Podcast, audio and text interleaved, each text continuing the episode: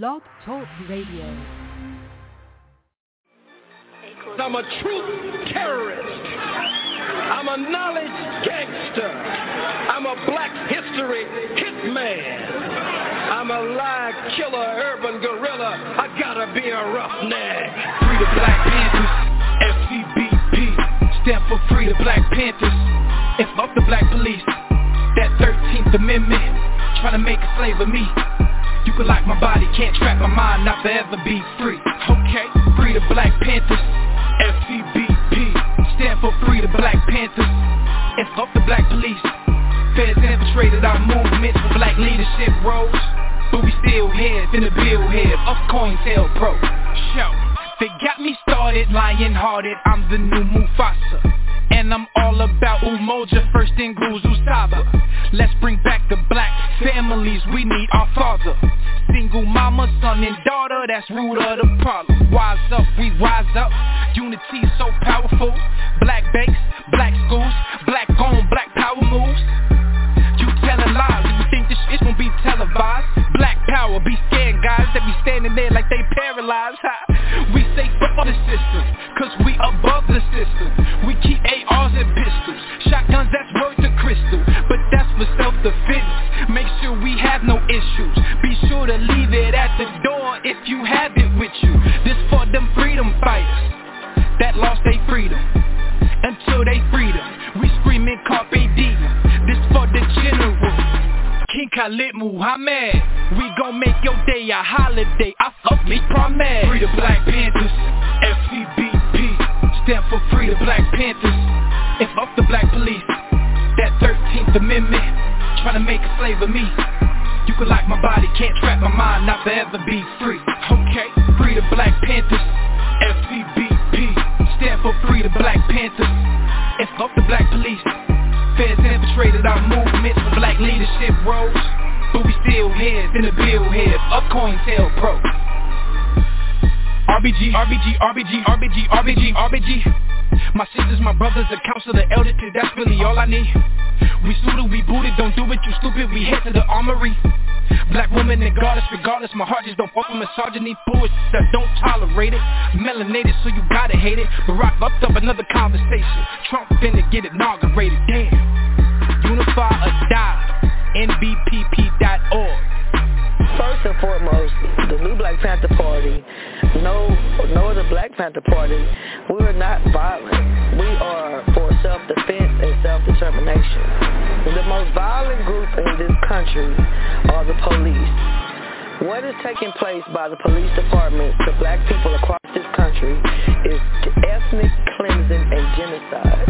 It has escalated since the day that Barack Obama was inaugurated in 2008 we have a, a, a, people who are only 13% of the population, yet we make up 80% of the prisons. We have 50% unemployment rate in the black community, and it's actually even more than that because they're not counting our people that are in the prisons. The 13th Amendment says you cannot be made a slave or indentured servant unless you commit a crime. The 14th Amendment forced people to be subjects of this government. We never had any say in that. We need our own nation.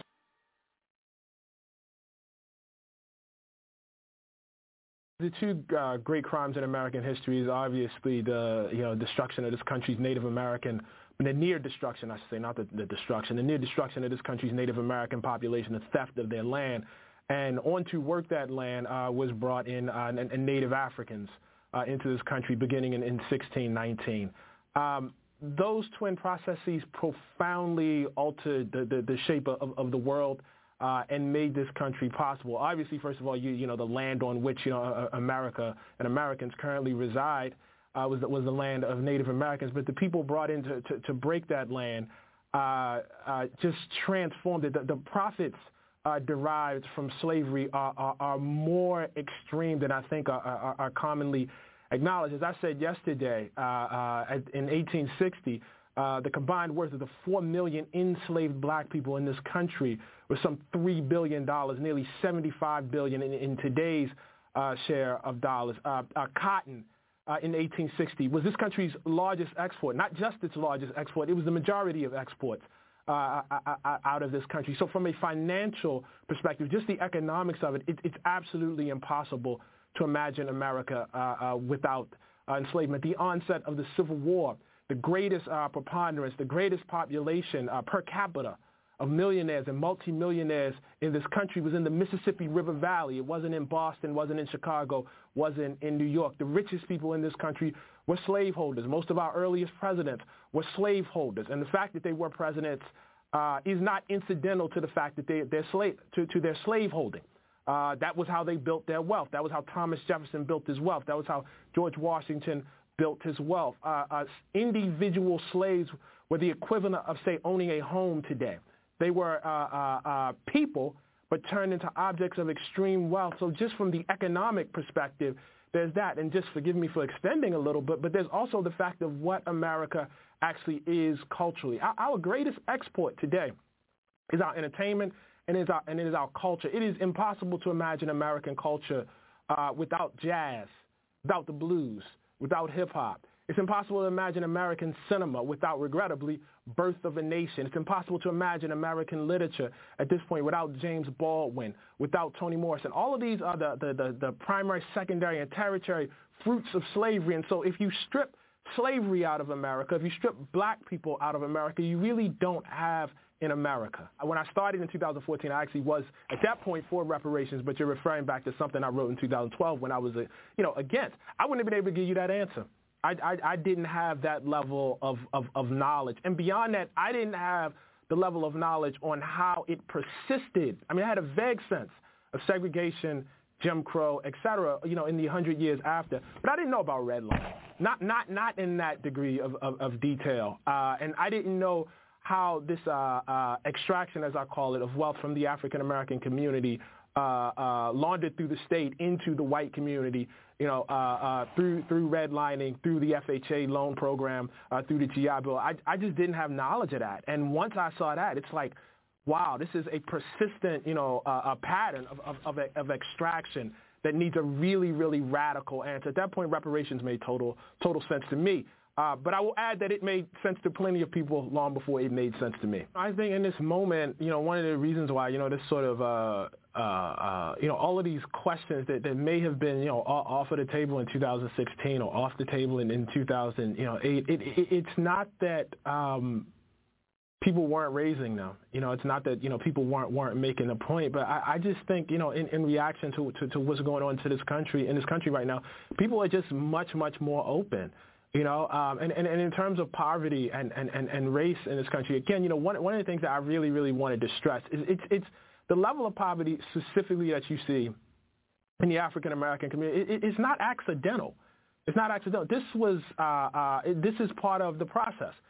The process of enslavement involves stealing something from someone. It involves taking someone something from someone. Jim Crow was theft. First and foremost, it was theft. If I if I tax you or if I tell you you have to be uh, uh, loyal to this country and, and, and, and pledge fealty to its laws, but then I don't give you the same degree of protection, I don't give you the same access to resources that I give to another group of people, I have effectively stolen something from you. I've stolen your tax money. I've stolen your, your fealty. I've stolen your, your, your loyalty. So when the state of Mississippi, for instance, you know, uh, uh, uh taxes black people and then builds you know, one facility uh, for education and, and another for one facility uh, for education for whites and then an inferior facility uh, for blacks. That's theft. That's theft. If I build a, a, you know a public pool system and then tell you you can't use that public pool system, that's theft. Uh, and so that, that, that, that is the long history you know, of this country that doesn't end, again, conservatively until, you know, in 1968. And so uh, there are people who are very, very much alive who've experienced that, who are suffering the, the after effects and effects of that. Uh, and, and that's what, you know, as far as I'm concerned, you know, the, the whole movement around reparations is about. Reparations isn't just about enslavement. There was a 250 years of enslavement, that period of theft. After that, there was 100 years of terror, that period of theft. And, you know, I would argue, in fact, uh, our, our, present system of mass incarceration emerges right out of that. And so, uh, you know, th- this notion that, that, that uh, a nation uh, somehow only uh, um, especially when we're talking about its debits, that, that, that, that it only lasts through the lifetime of its present generation is, is clearly ridiculous. Uh, the state itself would fall apart if, if, if, that were true. If all of our treaties were broken when this generation died, if all of our taxes and responsibilities, if we said to pensioners, you know, we will no longer pay you because the people that, you know, made the decisions about those wars are, are, are no longer alive, we would have a huge problem. As I said yesterday, to this very day, or at least I should say as recently as 2017, we were paying pensions to, to uh, uh, the heirs of, of Civil War widows.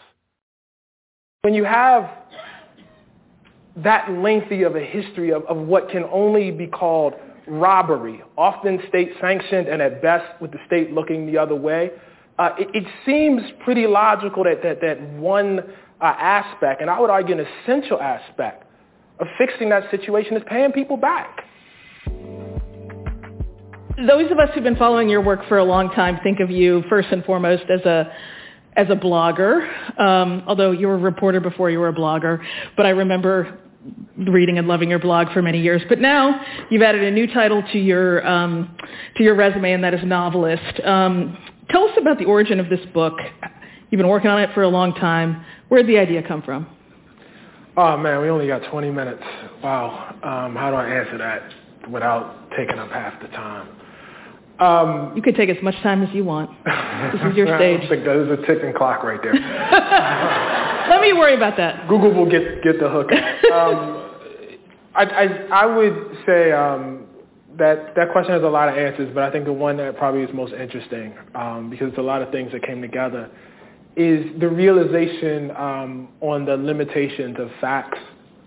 Um, I, for uh, during my earlier period as, as a blogger for the Atlantic, uh, I spent a good bit of time blogging about the Civil War, um, which was at that time and still remains one of the most misunderstood, uh, important events in, in American history. And you could quote the causes of the Civil War from people who were stating their terms of aggression at the time. Um, you could assemble all the data you wanted, all the historical evidence you wanted that made it clear that the war was about the continuation and the expansion of slavery. And people would look at you and just would say, no, it's not. Um, and it, it became really, really clear that you weren't really having a conversation about facts. Um, you were having a conversation about deeply, deeply embedded beliefs and myths. Um, and so it, it wasn't so much that you would even be able to persuade a certain sector with, with evidence, with the kind of things that we assemble in, in nonfiction uh, it became pretty clear to me that, that you needed to tell new stories. There was a story around Robert E. Lee, for instance. Um, there was a story around Nathan Bedford Forrest, uh, the founder of the Ku Klux Klan and thus the inaugurator of the largest domestic terrorism campaign in American history. And yet and still in the state of Tennessee, there are more statues of Nathan Bedford Forrest than any other public figure. That's because certain stories and mythologies uh, had been erected around these people. And so I just became concerned. How could it be that the cause of enslavement, the cause of selling uh, off people's children, the cause of uh, destroying families, how did that become mythologized, you know, and softened down into the General Lee and the Dukes of Hazzard?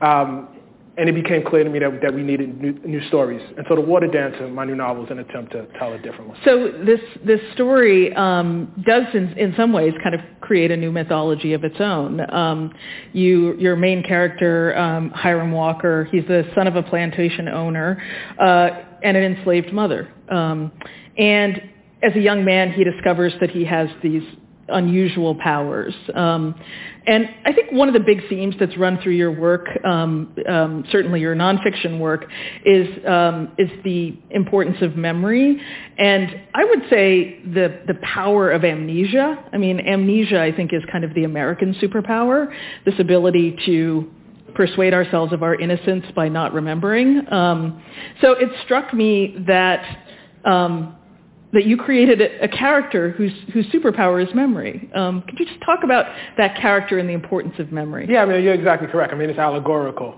you know. Um, and, and one of the, the, the dynamics uh, in the book is between uh, the slaveholders and the, uh, the enslaved. Um, we give them different names in the book because if you need different stories, you need different names.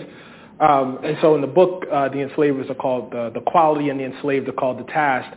And one of the things that the main character uh, comes to quickly realize as he matures throughout it is essential to the power of enslaving people, uh, essential to the ability to commit the very, very brutal, dehumanizing acts that one must commit in order to enslave somebody is the power of forgetting. You have to forget. Um, we should pause a moment and talk about how intimate plantation slavery was.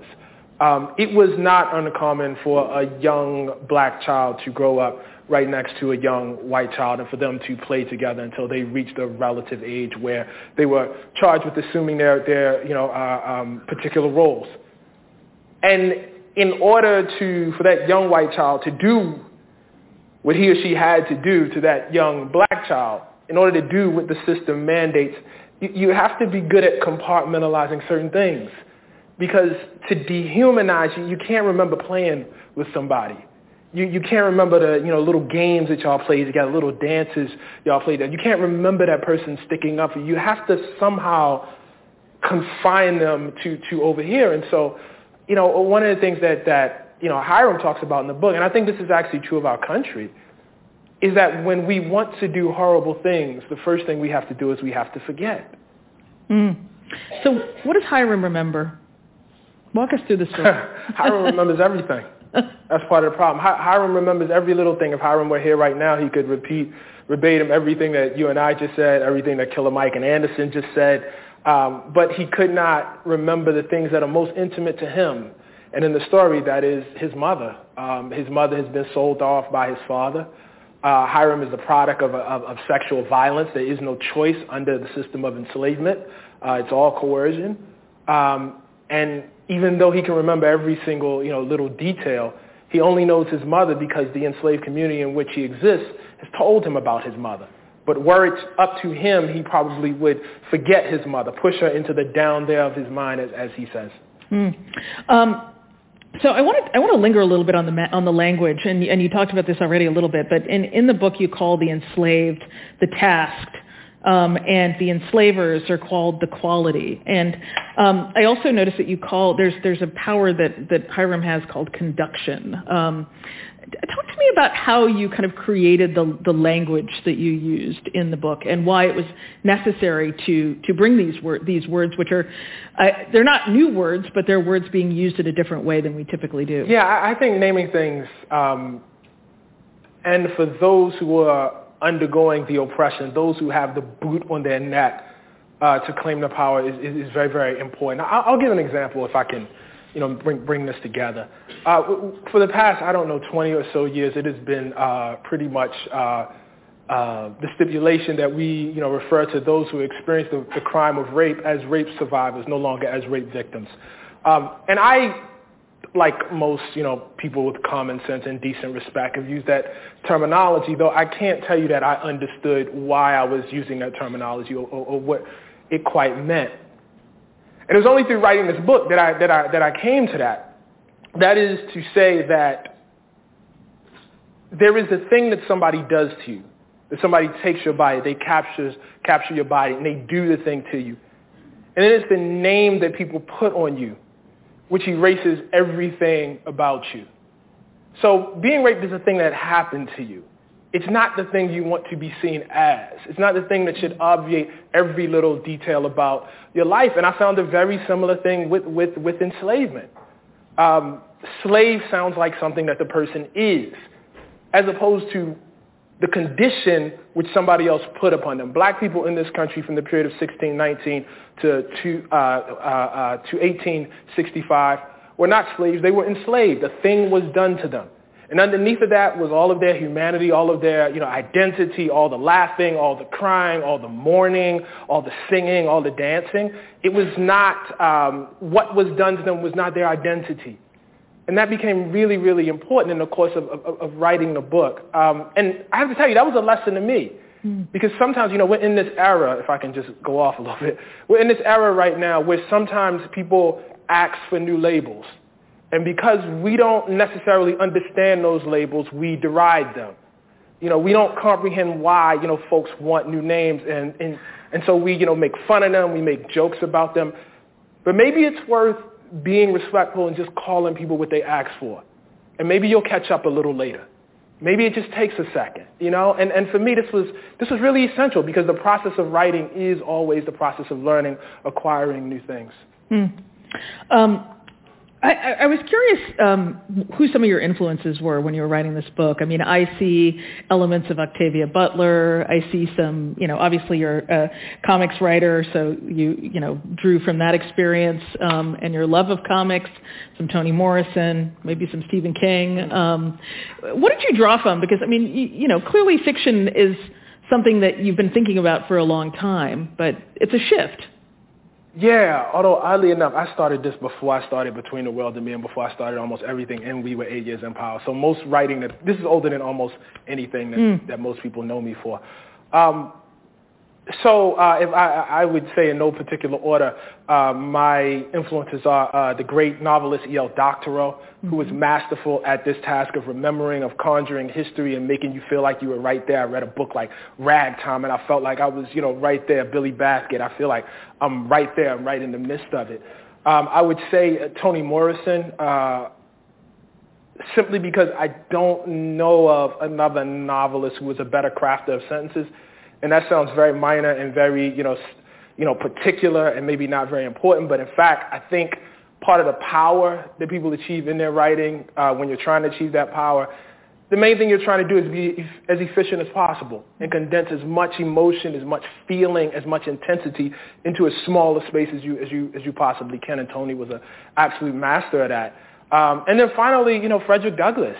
Um, who is known as a you know a, a great American hero as, as he should be, um, but was just a gorgeous writer. Like I think people have just forgotten that. I mean, just a, a, a beautiful, beautiful, beautiful writer. David Blight in his new book uh, basically is writing a, a you know a biography of a writer. It's a fantastic book. Yeah. Yes, no, it's a gorgeous and incredible book. And then you know at the end of the day, you know I got to say this, you know, uh, you know embodying the spirit that Anderson and Killer Mike just left. Hip hop was my first literary influence. Mm-hmm. That will always be the the first thing I, I think about.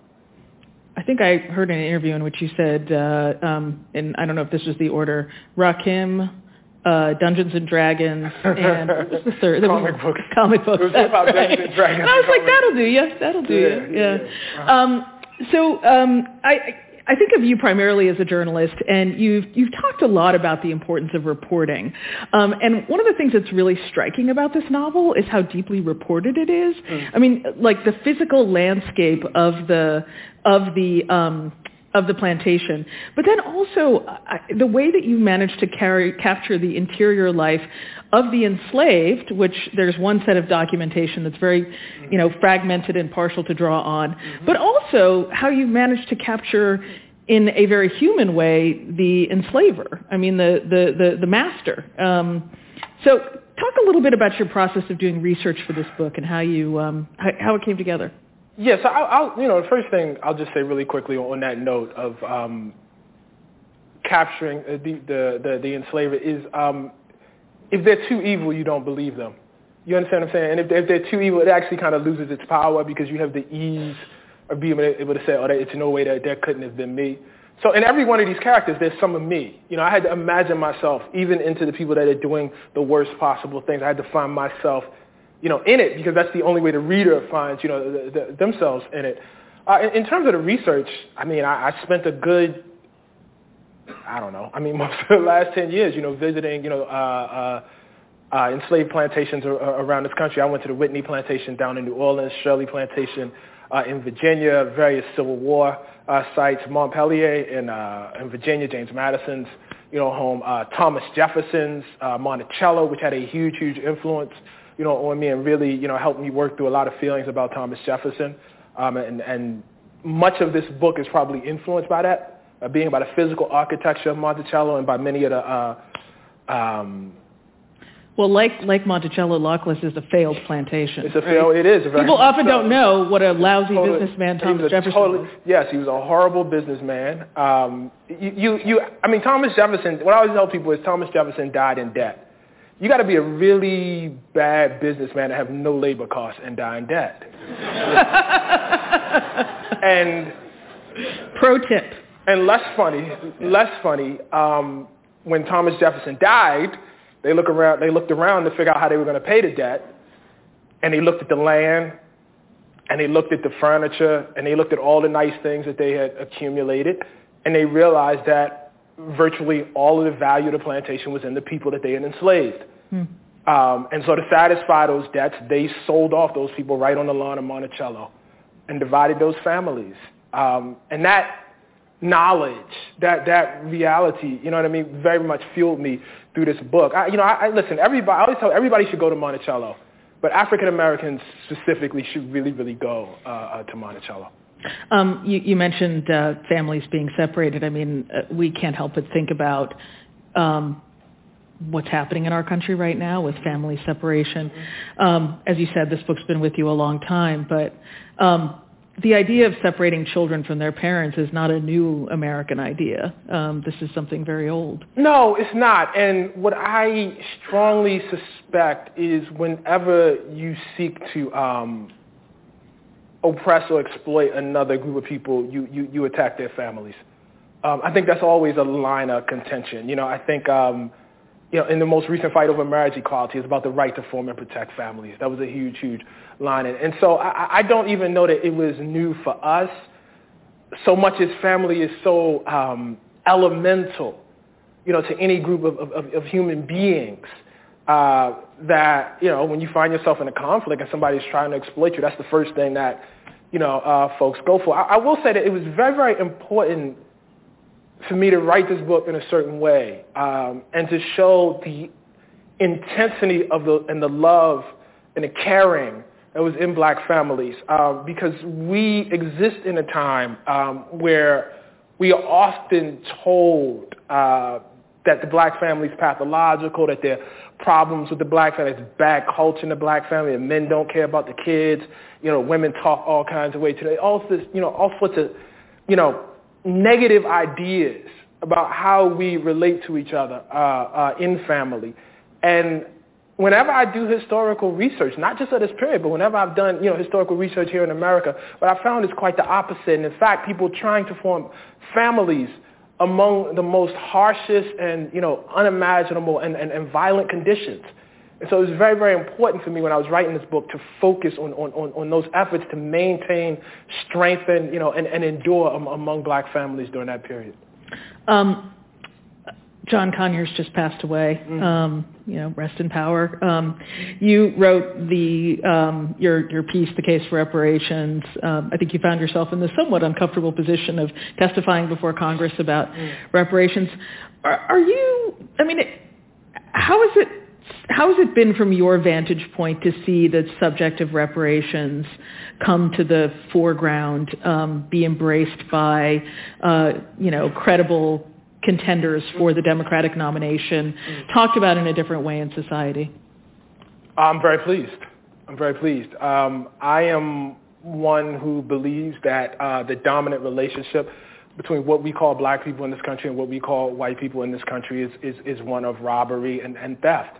Uh, that extends, you know, from the 250 years of enslavement in this country through the 100 years of Jim Crow, in which black people were robbed of the right to vote, robbed of the right to participate uh, in the political process, uh, in which they were taxed and an entire public architecture was erected uh, throughout the southern states, public pools, public universities, public schools, public libraries that they were excluded from despite paying into it. Uh, through the period, you know, through the same period, post-war period, uh, uh, in more northern cities when black people were attempting to exercise their rights to move into uh, nicer communities and were met with firebombs and you know, uh, legislation uh, from local officials that sought to you know, confine them to ghettos. When, when you have that lengthy of a history of, of what can only be called robbery, often state sanctioned and at best with the state looking the other way, uh, it, it, seems pretty logical that, that, that one aspect, and I would argue an essential aspect of fixing that situation is paying people back, admitting what you did and paying people back. And so I, I'm one who always, who's always viewed reparations, or not always, but certainly since I wrote the article, has viewed you know, reparations not as part of a solution, not as uh, uh, one solution, but as, as, the essential solution. I don't know how you uh, fix a situation where you have a, a 20 to 1 wealth gap in this country without some sort of transfer because the transfer is exactly what happened to us, a negative transfer. A transfer of our labor, our yes, values, our bodies, our yes. bodies, everything. other people. Yes. Um, so um, I hate to ask you what's next because you're just at the end of a really difficult book tour. I'm sure it's been exciting, I'm not at the also end. exhausting. Oh, really? It's going on after this? yeah, Oh, yeah. wow. I got I got another uh, two out of three weeks. Another two out of three. Yeah, you can ask me when my after this. I mean, I'm I'm, I'm happy. You know, I'm very very pleased. You know, uh, Oprah picked the book up. I was very very uh, shocked and surprised and just you know elated by that. Um, I'm happy that there's an audience. I'm happy that you guys are uh, here listening to my haranguing uh, uh, on the country and things that we'd rather not talk about. Um, and so I have another two weeks of that. You know, and then I'm going to take my family on vacation for Thanksgiving, and I'm going to chill out for a little while. That's what's next for me, and I'm going to enjoy my holiday. All right. Well, you deserve it. Ta-Nehisi Coates, thank you very much. Good evening. I'm Steve Edwards, the Executive Director of the University of Chicago's Institute of Politics, and I wish this event had garnered more interest. Uh, it's fantastic to see such a packed audience for what we know will be a terrific conversation tonight.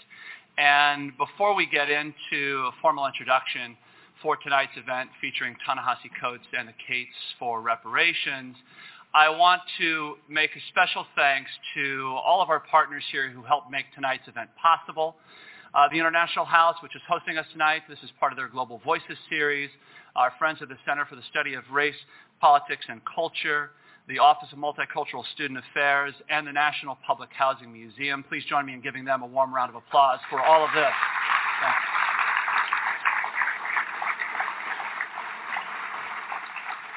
Now, you know, I think many journalists, many writers will spend their entire career hoping to have the kind of impact cumulatively that Ta-Nehisi has had uh, in just his time as a writer, but particularly in one article in the June issue of The Atlantic.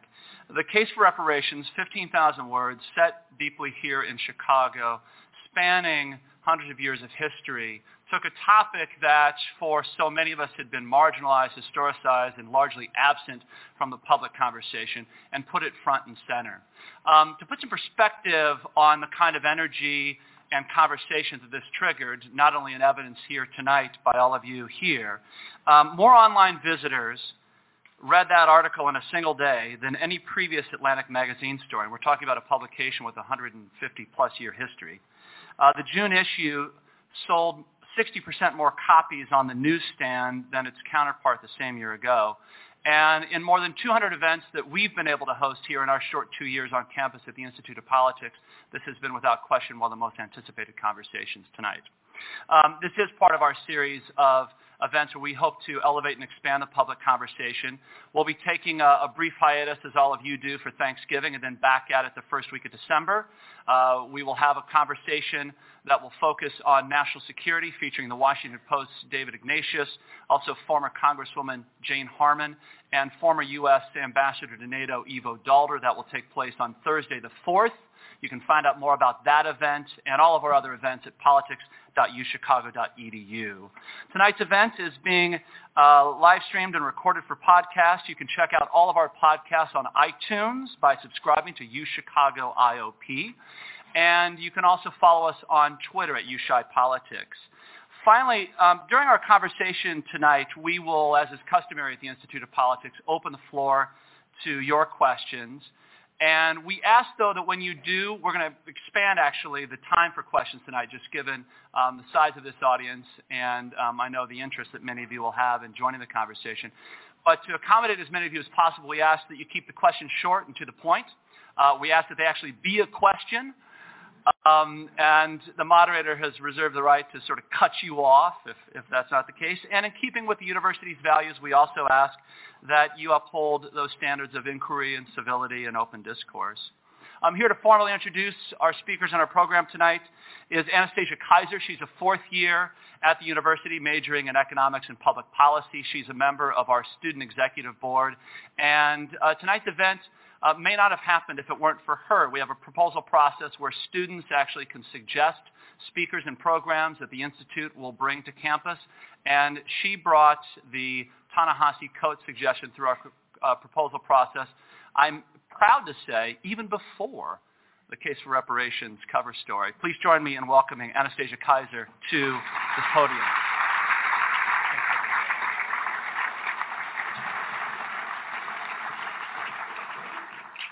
Tonight we are incredibly fortunate to be joined by James Bennett, the editor-in-chief of The Atlantic, and by Ta-Nehisi Coates, a senior editor and writer for The Atlantic, to talk about Ta-Nehisi's powerful piece, The Case for Reparations, which most of you are holding and which all of you should read.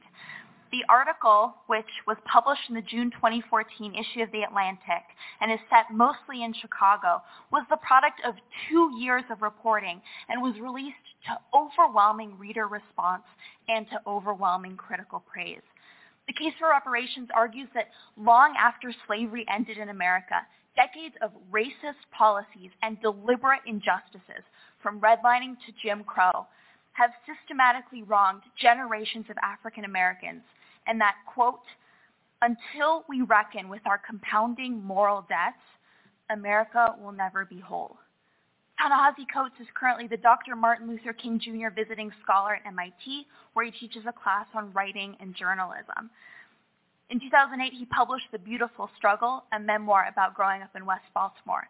And when I told people that I would be introducing Ta-Nehisi tonight, three of them said to me separately, he's one of the people in America I admire the most, and he's maybe one of the most admired journalists of our time. James Bennett is the 14th editor-in-chief of The Atlantic. Prior to joining the magazine in 2006, he was the Jerusalem bureau chief for the New York Times.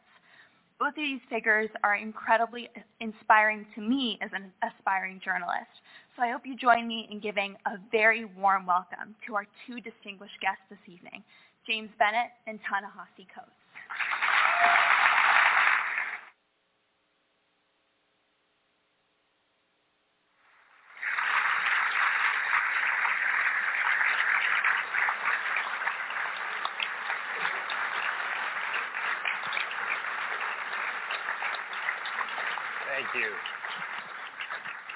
Thank you very much, Steve and Anastasia. Um, uh, and I'd like to say thank you to the Institute of Politics um, for having us out and International House for hosting us tonight.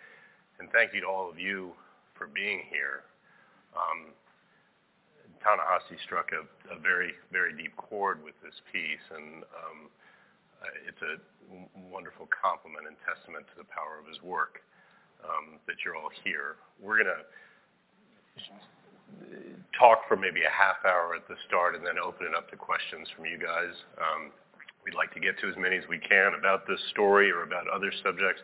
Ta-Nehisi's been writing about that might be on your minds from Bill Cosby to um, Ferguson to to uh, to uh, what it's like to learn French at his um, advancing age. Uh, but first, we're going to show a video that the Atlantic did to accompany this piece. And so, Ta-Nehisi, maybe you should set up the video, talk a little bit about what people are going to see. Well, uh, you know, one of, one of the cool things about uh, working on the case for reparations is uh, shortly after I, you know, presented the idea uh, to, to my editors, including James, uh, there was this immediate feeling that uh, this was the sort of piece that we could approach in a multimedia sort of way. So if you look at how the case for reparations looks online, um, the Atlantic puts tremendous amount of resources into you know all of its stories. Anytime you see you know like a big feature like that, what's behind that is you know a lot of hard work in terms of editing, a lot of hard work in terms of fact checking, a lot of hard work in terms of copy editing, a lot of hard work in terms of reporting and writing, resources.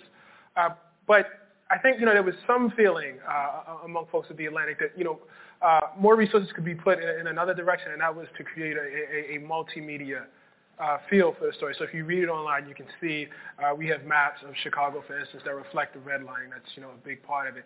Uh, you can see that we have you know primary text that you can look at when we're talking about the period of, of enslavement in this country. You can even see uh, the the original piece uh, that we did, that we didn't even know we had done until we started researching this, but that we had done on uh, North Lawndale and, and, and contract uh, buying.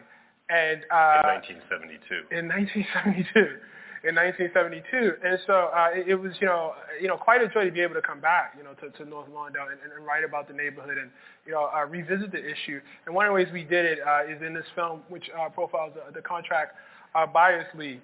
Uh, and this is, you know, I, tremendously important to me because what it shows is that, you know, you can talk about, you know, uh, the, the, the boot on the neck, you know, of African Americans uh, in, in a city like Chicago or nationally. But the other side of that is people who are struggling against. There's always a struggle, you know, against it. So this, this video is very much about that struggle.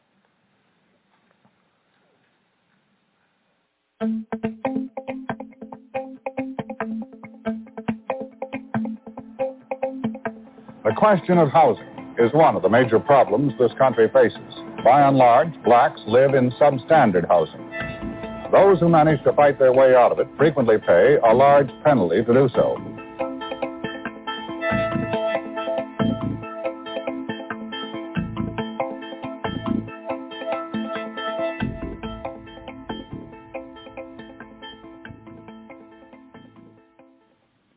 I came from Birmingham, Alabama, but I came to Chicago for a better living and a job. I bought here this house in 58. It ain't nothing to brag about, but it's mine. My name's Clyde Ross. I was born in uh, Clarksville, Mississippi. I bought this house in 1958. I moved in this house in 1957.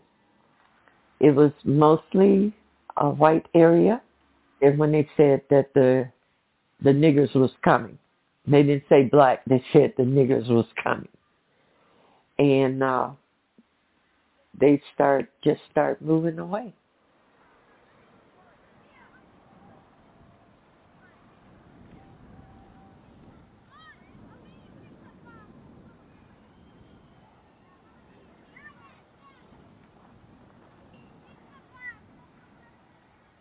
mostly everyone that was black, they had been sold a contract.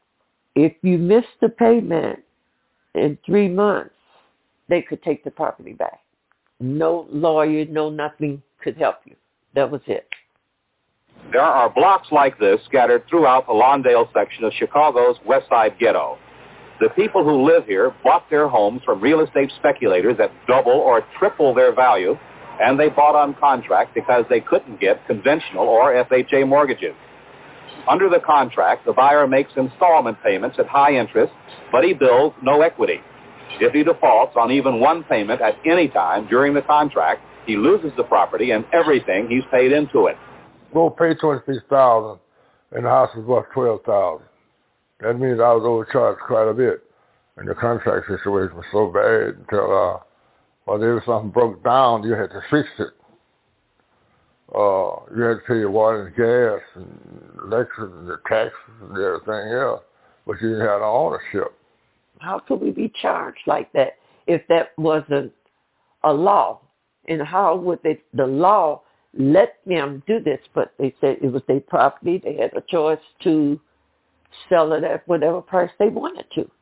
And if you bought it, then that was on you worked three jobs. I worked at the council, post office, and I delivered pieces four to five years. I get home at 10 o'clock every night, you know. Leave home at 6 o'clock every morning. Kids be sleep. They don't see me. And when they did see me on the weekend, I tell them something, they look at, they look at their mama and say, well, should I do it or should I not? Who is this guy, you know? I was staging in my own home because of that contract thing. Really a stager. I said, this is not going to work. These people who have cheated us out of more than money, we have been cheated out of the right to be human beings in a society. We have been cheated out of buying homes at a decent price. Now it's time now. We got a chance now. The Contract Buyers League have presented a chance for these people in this area to move out of this grip of society, to move up, stand on your own two feet, be human beings, fight for what you know is right. Fight!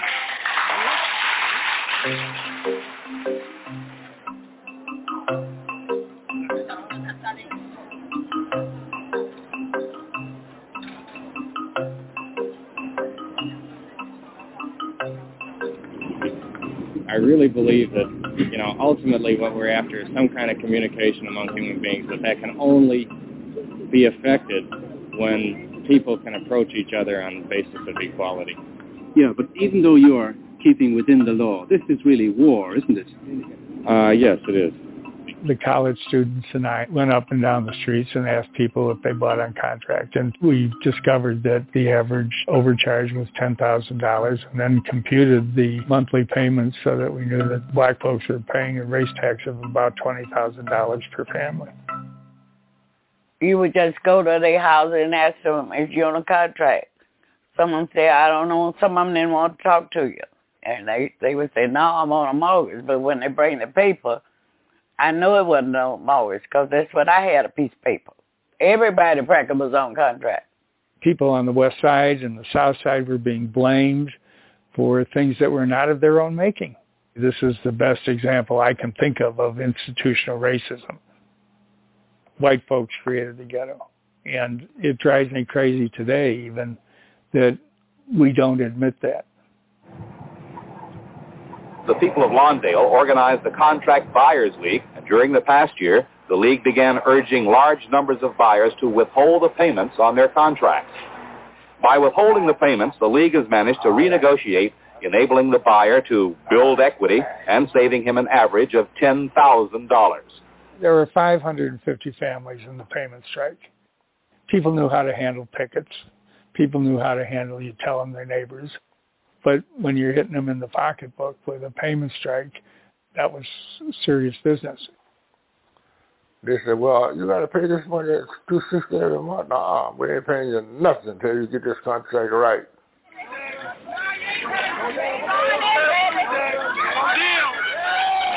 They came up, rang the bell, still in bed, and the wife went to the door. They served her with a paper, and then they came on in.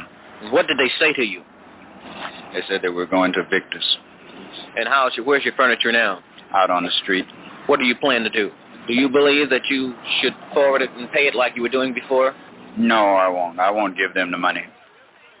We just wanted to get a fair price for the house, you know, and we wanted the mortgage where we could have ownership of the house.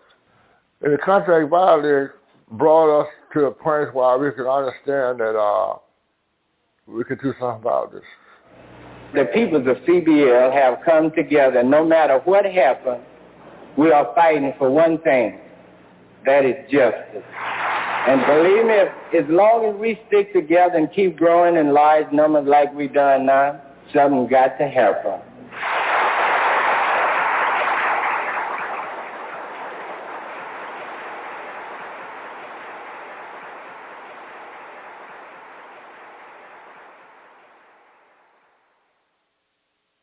I've always wanted to own my own house because I worked for white people when I was in the South, and they had beautiful homes. And I always said one day I was to have me one. And I finally did. The house was paid for. No more fright of losing it. it felt good. It really felt good.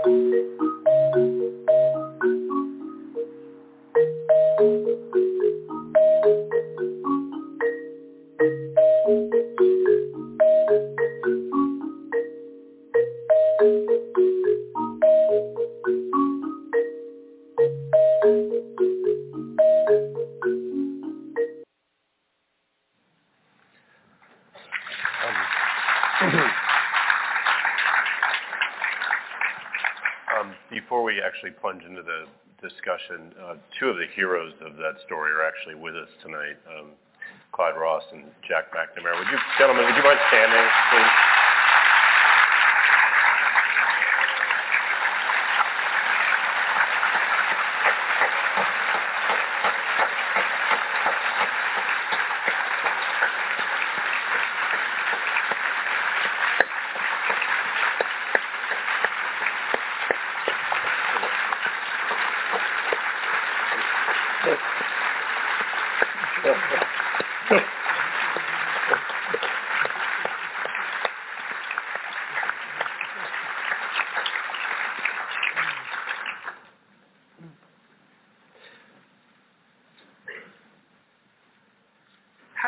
Interpret that video in the end? Is that a story of triumph or It's despair? Well, it's funny you ask that. Because even as I was watching it, it, it bothers me a little bit. I mean, no disrespect to Kosh, who's our, our, our genius, you know, video editor. Um, you know, obviously, I, you know, I'm happy, you know, for, for the great work, you know, Jack did, uh, for Mr. Ross, for his, you know, ridiculous, incredible, almost superhuman determination. Um, I have, you know, no problem saying that were I in that situation, I, I would have lost my home. Um, and, and I don't think that's, you know, um, a particularly shameful thing. The people that you, you saw, and, and I was aware of this, and, you know, I think, you know, Mr. Ross and everybody went through this, were- aware of the stories that you, that you hear about heroism. These are the exceptional people. The vast majority of black people, though, and, you know, this can never be forgotten, the vast majority of black people are ordinary. Um, just like the vast majority of, of, of humanity is ordinary. Most people are not going to be able to work, you know, three different jobs at the same time, you know, in order to hold on to their homes. They just, it's just not, you know, uh, within the normal human, you know, range of capacity. And so most people in that situation, in that system, uh, did lose their homes. You know, we had that note at the end, but they, they did lose their home, and other people, you know, were enriched because of that. And so um, I think this video is very, very important because I think, you know, obviously Mr. Ross, I think uh, Ms. Weatherspoon, I think Ms. Lewis, and I think Jack, I think all of the work that they put in, all the work of the Contract Buyers League, you know, it deserves, you know, uh, recognition and deserves that great, you know, standing applause that, that folks just gave. But at the same time, I, I don't want um, people to watch that video and walking away with this kind of smug happiness that, for instance, we often have about the civil rights movement you know, this need to give ourselves, you know, prizes and, and, and awards because somebody, uh, through a struggle that they should not have had to, you know, wage in the first place. Never forget that. Never forget that it was unjust that, you know, Mr. Ross had to work three jobs in the first place. Uh, you know, you know, managed to do it. It's, um, I, yeah, I think about, this is a quick digression. I think about, I was watching a documentary on uh, the Freedom Riders uh, a while back. And uh, actually two weeks ago, not a while back. not that long ago. Um, because you know what that is is going to flatter what I'm about. It's going to flatter me a little bit too much. What I so I, I thought about the Freedom Riders, and my understanding with the Freedom Riders is that they had gone south and they were trying to you know integrate uh, interstate you know bus lines and integrate you know the waiting uh, areas and everything. Uh, that they were actually trying to affect a change of law. What I did not realize was that in fact segregation by letter of the law was illegal at that point. The Supreme Court had already ruled on it. And what the Freedom Riders were actually trying to do was to get the federal government to enforce the law as it was. You know, and that, I mean, and to see that, and then, you know, to see Bobby Kennedy and the way that, you know, he assaulted them in the press, uh, to see, you know, how, you know, for President Kennedy, how, you know, they, they were just basically, you know, a pain, you know, in the rear end. And, and you think about that, and yet everybody wants to be proud about the Freedom Riders today. You know, but how did we as a state regard them in, in that time? You know, so I think like it's very, very important that you know, you know, we as a country, we as a state, not you know, uh, use these moments like this, you know, like all these great anniversaries that we're having right now, to, to give ourselves, you know, too many accolades and to feel uh, uh, uh, too good about it. You know, the fact that Mr. Ross, the fact that you know, uh, I think the estimate was 85% of African Americans who bought homes during that period were in a contract loan situation was fundamentally unjust. Um, that can never, you know, be made good by the fact uh, that you know some folks through their own you know ingenuity, through their own dignity, through their own hard work fought back. The fight itself, that it was brought to them, the war itself, as you know Jack talked about in the film, that was brought to them, was fundamentally unjust, and I think you know that that should always be remembered. So let's back up a step or so, and, and why don't you tell the story? How was it that you found yourself in Mr. Ross's living room? Why did you choose to focus on North Lawndale and, and, and more broadly Chicago Right. when you were thinking about making the big argument Right. that you were making? What? Chicago, as I'm sure you know most of the people in this room know, is you know uh, one one of the most studied cities you know in, in America. Um, you know, sociology basically got its start right here at the University of Chicago. So uh, you know, beginning you know uh, from you know a place of knowing that you're going to have to make a very very difficult argument for reparations, right? Like most people are not really going to want to hear that. You really need to have as much data as you possibly can. Um, and for Chicago, I mean, it's just a wealth of sociological data. you know, and, and history, frankly, on, on Chicago. And the great thing about that, though, is that a lot of that reflects nationally. So you can, you know, there are many books, many studies that can tell you about, you know, what redlining was and what its effect was specifically in Chicago. But we know that redlining was a national system. We're, we're, we're very aware of that. So you can, you know, come to a city like Chicago and, you know, render this really, really, you know, deep and detailed story because so many academics, quite frankly, have done so much research uh, uh, uh before you. Um, and then you can, you know, by that measure, you know, tell, tell a story about the, the, the, the nation uh, as a whole. So the first, you know, that's a long way of saying laziness. Um, that's, that's the first thing. You know, I mean, and this is like, I mean, we're working on something else right now, which I won't talk about. But one of the things is, you know, it's like, oh, we can't go back to Chicago. We can't, we can't do that. And one of the things that, yeah, I haven't said this to you, but one of the things that I'm already facing is that there's just not the same wealth of sociological data that you have in Chicago to, to, to make a case. So that was the first thing. The second thing was, you know, in North Lawndale, um, I read Beryl Satter's, you know, tremendous, tremendous book, you know, just the history of, of contract, uh, uh, uh, contract, you know, the contract uh, lending system in North Lawndale specifically. It's a beautiful, beautiful historical work.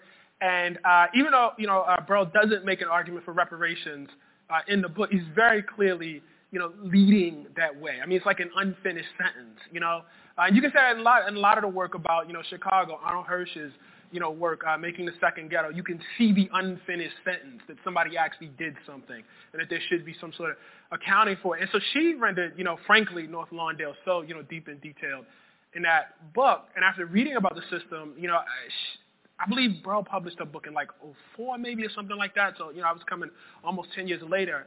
And I wondered how many of those people, you know, who might have either been interviewed in her book or who were, you know, around, I mean, who were, you know, who had been a part of the contract buyers league, who had bought homes in that way might actually still be alive. Because I thought it was very, very important to not allow people to easy out of saying, well, you're talking about reparations, you're talking about something that happened 150 years ago. No, we are talking about a system of plunder that begins in 1619 and continues up, you know, arguably, if you want to be conservative, until, you know, the 1960s and that people who went through that are alive and their children are alive and we can depict and show, you know, how, how that works. And so Beryl was very kind, uh, connected me with uh, Jack, who was, you know, just exceedingly, exceedingly kind with, with his time, uh, who then connected me with several folks who had been involved in the contract buyers league. Mr. Ross was actually lucky enough was the first person I talked to.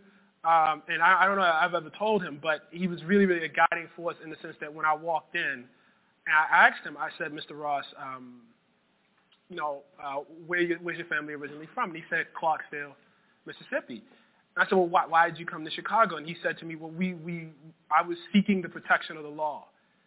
And I didn't quite understand what he was saying. I asked him again, I said, you know, can you explain that? And he said, well, there were no black lawyers in Clarksdale. There were no black police officers in Clarksdale. Uh, there were no black prosecutors in, in Clarksdale. Uh, if you were black in Clarksdale, that meant that there was no law. That meant that people could just come and take things from you. Uh, and nobody, there was nobody there to protect you. There was nothing to appeal to. And that like uh, really, you know, shifted the frame for me. Because traditionally when people talk about the Jim Crow era, you know, as I said, there are all these symbols of civil rights that, you know, people like to, you know, trot out that make us, you know, feel, you know, really, really good about the fact that, you know, we don't have, you know, certain signs up anymore. I mean, that, that's sort of how we, we see the South. But what Mr. Ross was talking about was, no, no, this, this was, um, engineered anarchy.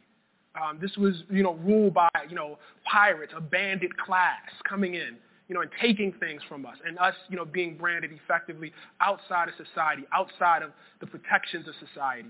And so I just, you know, thought, you know, if you could, you know, sort of show that that string, you know, all the way from Clarksdale, you know, all the way up to to North Lawndale, where you see, you know, a group of people cut out of the usual channels of, of home buying, and then left to the, the, the predation of pirates to do whatever they want to those people, to take from those people, to plunder from those people. I, I thought it was, you know, just really, really important to show. One of the amazing things you do in this piece, and I think in all your work, is you have this ability to reach into history and extract news from it. You know, I mean, it's our story of That's ourselves, it, yeah. but we actually don't walk around thinking about it or yeah. talking about it. I should have said actually, it's also true that you come to Chicago just because you like Chicago. I do come to Chicago because there is that, right? Um, and so one of the things you do in this piece is show that um, the, the reparations conversation has traditionally been dominated in this country by talk about what's owed because of slavery. What you show is actually no, it's about the denial of the ability to accumulate wealth across generations. Mm-hmm. But you also show that there's a very old tradition of talking about and even mm-hmm. paying reparations mm-hmm. in the U.S. You want to talk about that? Yeah, and this is like one of those things where you just have you know a, a hunch as a historian, and, and like there's a very beautiful simplicity to to a, reparations argument that you know has reverberation you know across history. Um, laws are passed to keep people from taking things unjustly from other people, and it, when in the case that you know things are taken, we often penalize people you know for you know repayment. That's just a basic thing that you know is as old as human society, and if that's the case, then it can't be as is often presented that you know this argument started in 1960. You know, certainly there was someone who was enslaved and realized that something had been taken from them and um, that they should get it back. you know, so I had like this hunch. And then, you know, as soon as I started, you know, calling around and talking to historians, you know, it became clear that, you know, reparations, the argument for reparations is literally as old as the country itself. I was just doing some research. It's funny how things hit you. I was doing some research today, um, just having this discussion via Twitter, having this discussion via Twitter um, about um, the roots, you know, of all these Ivy League schools in enslavement, right? And no one knows about this. It's a great book by Craig Wilder, Ebony and Ivy, that explores all of this. And one of the things that people don't know is, uh, you know, uh, the seed money uh, for Harvard Law School goes back to a gentleman by the name of Isaac Royall. Uh, Isaac Royall was a big, big slaveholder uh, in the Caribbean and also in Massachusetts. And I didn't make this connection when I when I had read the story, but Isaac Royall is, you know, uh, turns out to be a royalist. It's funny. Turns out to be a, real, it's a little bit corny humor for you there. Corny historian humor. Royall was a royal. can't. I mean, come on. You got to laugh at that one. sorry. That was really corny. I'm sorry. Um, and so, you know, he, he, he flees after, you know, the revolution. And one of the people who he, who he owns is, is Belinda Royall, And he leaves all of these, you know, resources aside. You know, and, and Belinda Royall, with the help of the free African American population uh, in Boston, in the 18th century, the late 18th century, uh, makes the case. You know, listen, I was, you know, taken, you know, from Africa at a very, very young age. I was worked all my life. Much of what, you know, this man has accumulated here in Boston is a direct result of my labor. I should get something for that. Um, and crazily enough, she actually does get something. The legis- legislature, you know, passes a pension that they take basically out of the property that Mr. Royall owns, and she actually, you know, uh, gets reparations. We have a whole uh, tradition, the Quakers, for instance, were very, very big. Early Quakers in the 18th century, very, very big. It, you know, immediately occurred to them that um, when you enslave everybody knows like the Quakers took this stand against enslavement and said, listen, you know, at least in certain sections of the Quakers, if you're going to hold slaves, you can't be a Quaker anymore. What, what less people know is that in a lot of the meetings around the states, they also took a stand and said, and not only do you have to free, you know, all the people that you've enslaved, but you actually have to give them things. So there's a history of, of, of, of Quakers paying out reparations. There's a history of, of even our founding fathers paying out uh, reparations. I want to get this right, but I'm pretty sure that when George Washington, you know, he leaves in his will that all of, you know, the folks that he's enslaved will be emancipated. He doesn't just cut them loose. I, I want to say this, um, and forgive me if I'm not getting the figure right, but I believe he gives them 10 acres and leaves, you know, money left aside for their education. So um, we, we have a whole history of this. There's a guy we quote, you know, who was president of Yale, who immediately says, he says, listen, to cut these people loose, you know, and just to, you know, leave them into the wild and not do anything for them, you know, is, is, is a, you know, it's a travesty. You know, and it will be down upon us. You know, we will pay this when God, you know, comes before us and you know has to make a judgment. You know, He'll remember that this is how you know we handled one of one of our, our, our greatest sins. So one of the things, and this is just theoretical, one of the things that you notice though, is you can trace the history of white people actually making the argument for reparations until roughly about 1820 or 1830. And what happens around 1820 or 1830 is you get this cotton boom in the South. And enslaved black people, the value of enslaved black people just shoots through the roof. Such to the point that by the time you get to 1860, there are 4 million enslaved black people uh, in the South. Uh, and taken together, they're worth some $4 billion, uh, a number that exceeds basically all of the assets, all the productive capacity, all the railroads, all the nascent factories, basically, you know, all the banks, everything that we have in America put together is worth less uh, than the enslaved uh, black people in this country. Um, and that's like a, uh, you know, I'm not saying that as a definite in terms of like when you see this reparations argument trail off among white people, but it's, you know, subject for further study. and so what happens is after 1865, when black people are, you know, um, uh, when you get emancipation, uh, it becomes a primarily primarily black argument, though not totally, not totally. You know, you have like actually ex-Confederate officers with whole so, whole sorts of schemes for reparations. You know, uh, but then you have just it becomes a you know a black political tradition uh, of asking for it. So I think the importance of that is to understand that this is not you know something that you know some crazy you know woolly-eyed you know radicals came up with in 1968 and suddenly decided. Because people, what people will say is, well, you should have, you know, asked for it in 1865. Well, people did ask for it in 1865.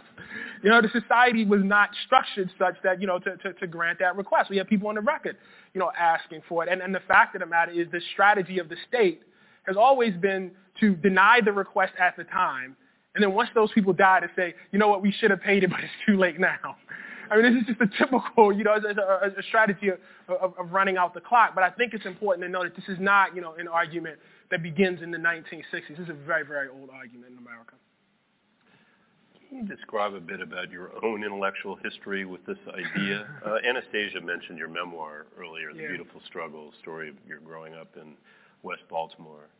I'm wondering what you, how you understood growing up the kind of relative position economic position of whites and blacks in America, what the reasons were right. for it, and when it began to make sense to you that there was maybe some um, justice in a solution like this. Right. So you know, I, you know, I talked about this earlier, very, very early on in, in, in, my life, and I, and I think this is true for a lot of you know black people. Um, you, you understand the community that you live in is very, very different than at least America as it projects itself, you know, out to the world or on television.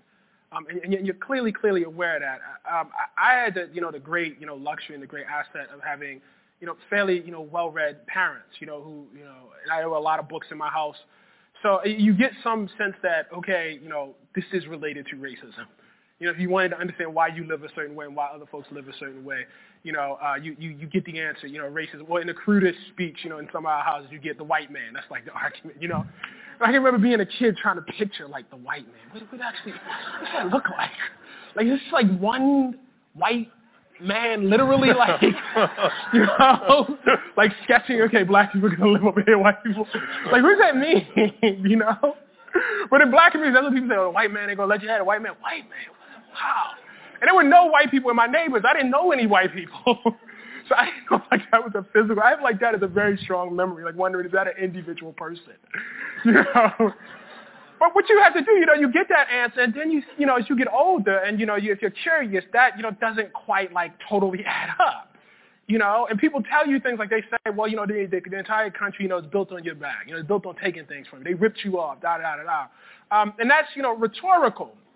And I'm not mocking that because, you know, what became clear later to me was that that reflects some deep intuitive sense of the truth, even if you can't, you know, connect all the dots. You have some sense of, of what happened. And so, you know, as, as I, you know, grew older and I, you know, went off, you know, to school and, you know, studied the problem even more, I actually moved away from reparations, you know, because there's this tendency in, you know, these institutions of, of higher education and, you know, just in exploration, is just to try to complicate everything, which I think is a good impulse, but sometimes it ain't that complicated, man.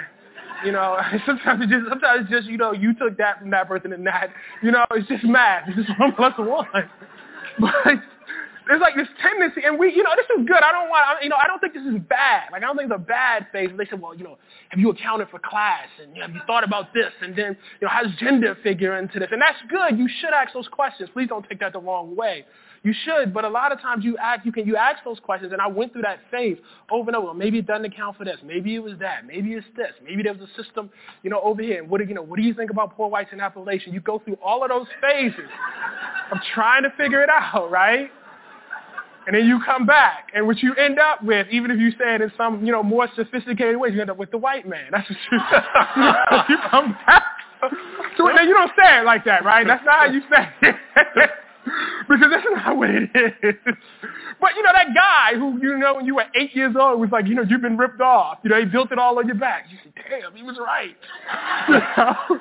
But now, but it's good because see, because you went through all those phases, you have the science, right? And you can, you know, cite studies and dates, and you get figures, and you can put, you know, all of this mathematics behind what was just intuitive before, and that, you know, just makes it, you know, really, really stronger. But I tell you that that was deeply, deeply chastening to me. You know, to come back to some truths. You know, I was raised around um, a, a very, very radical, you know, uh, uh, black nationalist tradition. And, you know, as I got older, there was a strong impulse to interrogate that and subject it to as much rigor as, as, as I could. And, you know, I would not have predicted this, you say, 15 years ago. But the fact of the matter is what happened was you ended up coming back to that, that the science itself ultimately brought you back, not to all of the conclusions, not to all of them, but certainly to some of them.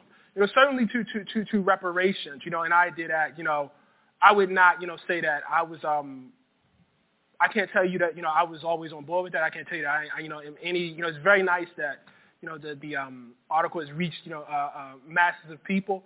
But the thing that really, really humbles me is there were some people who um, did not need to read Making a Second Ghetto, who did not need to make five visits to North Lawndale, uh, who did not, you know, need to, you know, go through all of this, you know, rigmarole, you know, that I needed, you know, to, to reach, you know, a basic essential truth about what, what had happened.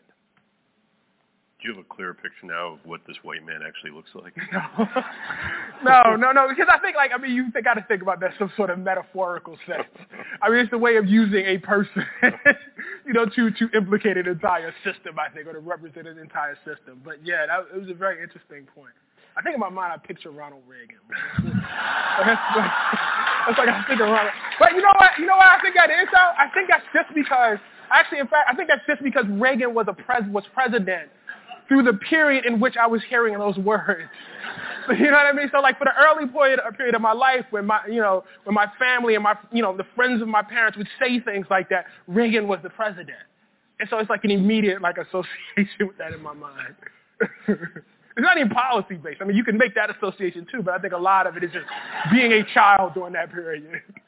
Can you categorize reactions to this piece? What kind of feedback have you gotten? You've been there was immense reaction in the moment and subsequent weeks. You've been out talking about it some since then. Well, actually, a, a good a good deal, and continue yeah, to write right, about it. Right. And so, young, old, white, black, male, female. How would you describe what kind of patterns you've seen and how people react to this argument? Well, so I mean, for me, the most interesting, and I, you know, I would argue the most gratifying has been, you know, um, African Americans who are above the age of, of say 60 or so um, because they have direct experience with this.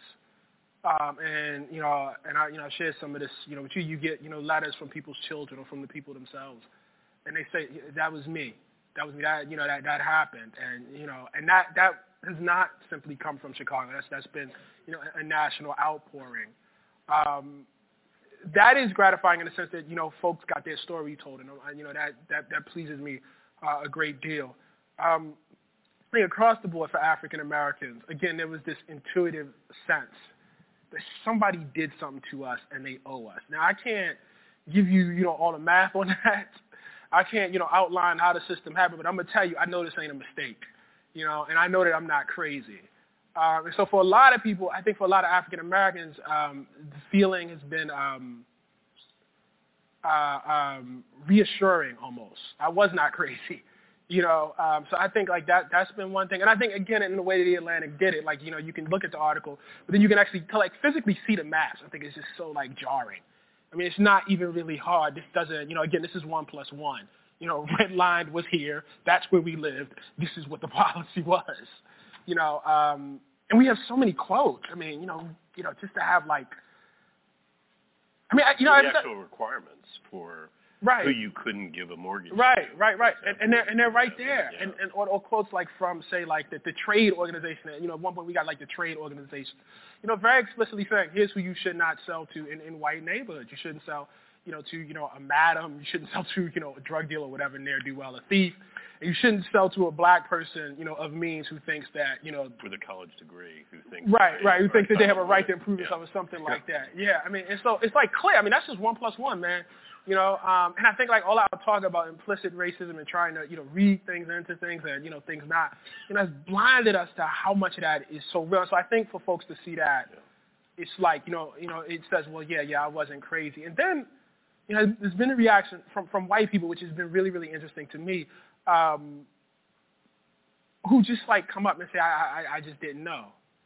I mean, that's just the main, you know, I, I didn't know. How did this happen? I had no idea. I had no idea. Or somebody will say, I had this conversation just, uh, you know, a few weeks ago. Somebody says, you know, I, I grew up in this neighborhood, not here Chicago, but a particular neighborhood. I think woman was from Milwaukee. And she said, and I, I you know, I was friends with a, with a little black girl, and her dad was a doctor. And I remember going to her house and wondering why her dad was a doctor and they lived in that neighborhood. And I, I didn't understand why they didn't live in a neighborhood like we lived in. And that just sort of, you know, you know, going over and you just go on with your day, right? Just nods on you and you keep going. And then to like see it, you know, laid out, I think, you know, it was quite shocking, you know, for, for a lot of people, whether they bought the case for reparations or not, but to see the actual policy, you know, I think is, is just pretty undeniable.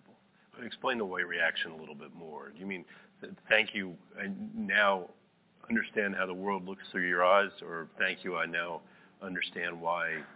I think it's Some now I understand my country a little better. Yeah. It's mostly um, stunned. Like it's a kind of stunned, oh my God, this really happened thing. But is it also that now I understand why this set of issues will not go away? Like, Maybe I'm not sure. Actually, I'm not. I'm not. I'm not sure. Maybe. Maybe. I, the thing that sticks with me is just the short, the, the sheer. Like folks are astounded. Like they just they're just astounded, and I think a lot of that is because you know we think about because you know okay so I, you know yes I I knew slavery was brutal. Okay, fine, I knew that. And yes, I knew Jim Crow was brutal. Yes, yes, I knew that. But I didn't know that rolled into that was the denial of where people could buy their homes. And, you know, a kind of intentional denial of people's ability to build wealth. And then having done that, setting them out in such a way so that people could take from the wealth that they, they had built. Um, I just think, you know, a lot of people just didn't know. A lot of people just didn't know. I mean, again, like I had the intuitive sense. I had some sense of redlining, but when you see people, you know, actually say things, it's just, it's tough. I mean, the case that, you know, with the contract buyers league, when you, had, when you see the, the, the, foreman of the jury walk out, you know, after, you know, the, the, case, you know, goes against the contract buyers league and say, you know, explicitly say to a newspaper, you know, we hope that this will help, you know, right all the nonsense that, you know, began with Brown versus the board. It's like, Jesus. I mean, what, what am I supposed to do with that? That don't require reading no tea leaves right there. You know, and to have it, you know, just be one. It's, it's, I mean, it is. It's a little astounding. And so I think, you know, for a lot of folks, that that that was tough. I'm going to open it up to you guys in just a minute. I have a couple couple more questions. I wonder what you think. You had occasion to sit down a couple of times with the president, and um, I wonder what you. I mean, and this is terribly unfair. It's hypothetical on so many levels and so forth and so on. What do you think he makes of this argument?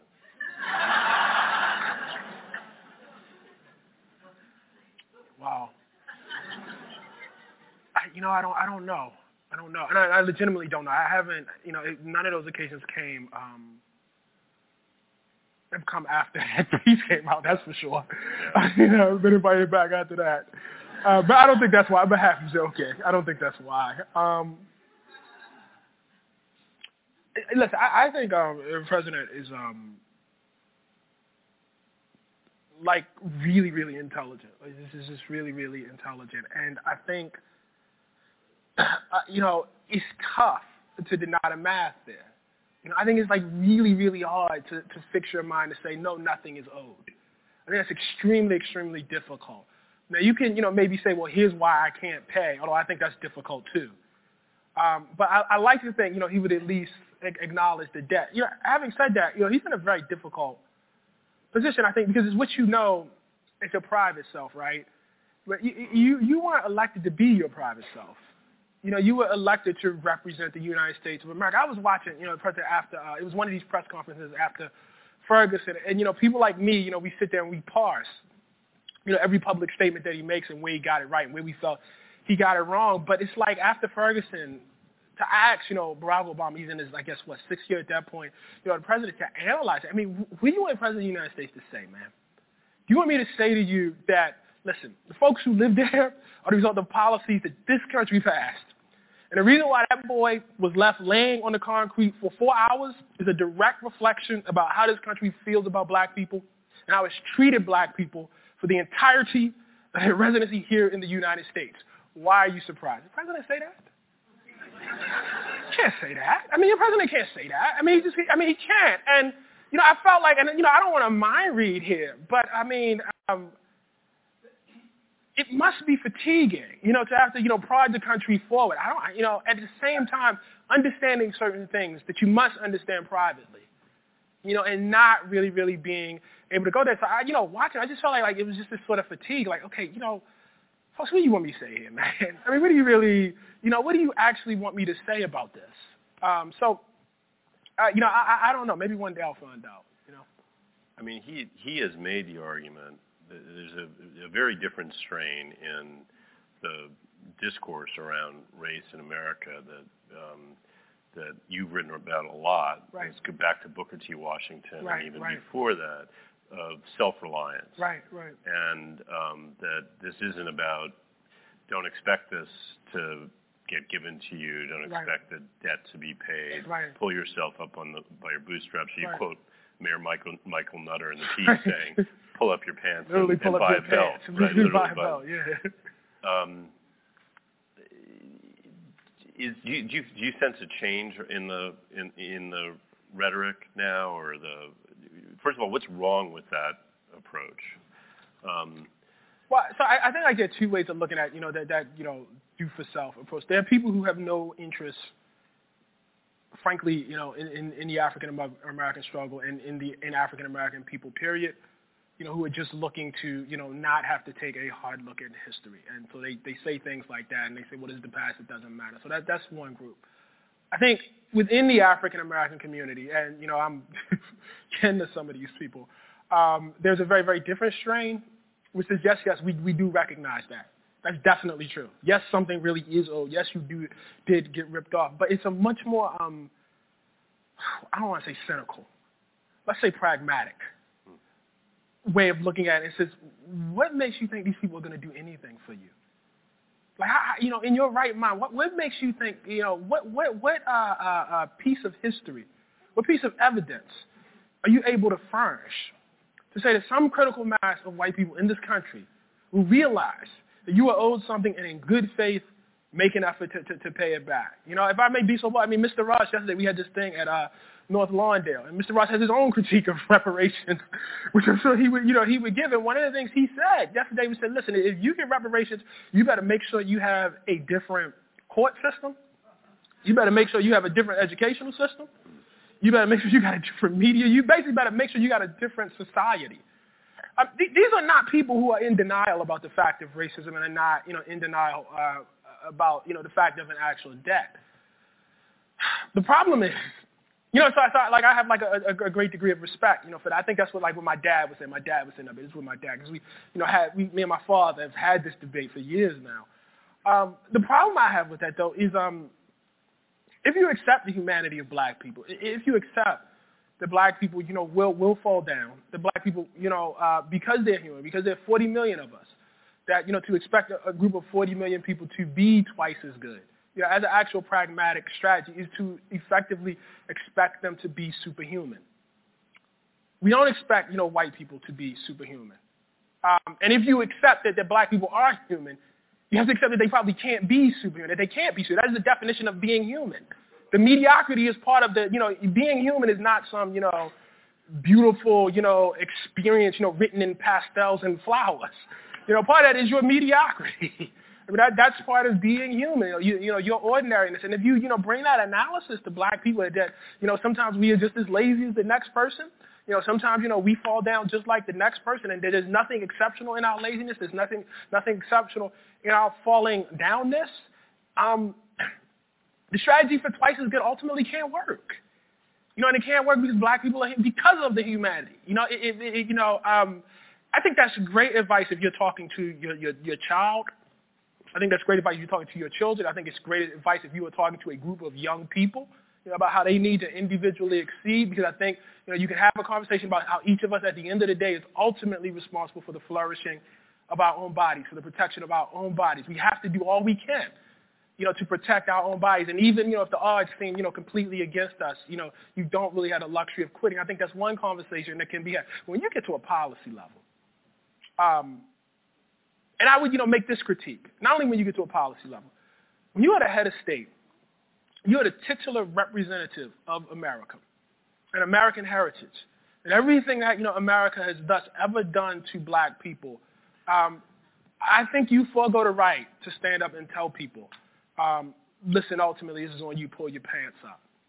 Because you're the representative of why they got to pull up their pants in the first place. You are a representative of the reason why, you know, these folks have to be twice as good in the first place. You know, the, the president, you know, says, um, I think if he would, he would say, well, you know, well, you know, I'm speaking as an African American, you know, who's you know been through this experience. That's the place I'm speaking from. I'm not, you know, necessarily speaking as, you know, head of state. But see, the problem with that is when asked for policy, specifically directed to black people, the answer is I am, you know, and the answer has been I am president of the entire United States. Well, well I agree with that. I agree with that. And thus you must be critiqued as the president of the entire United States.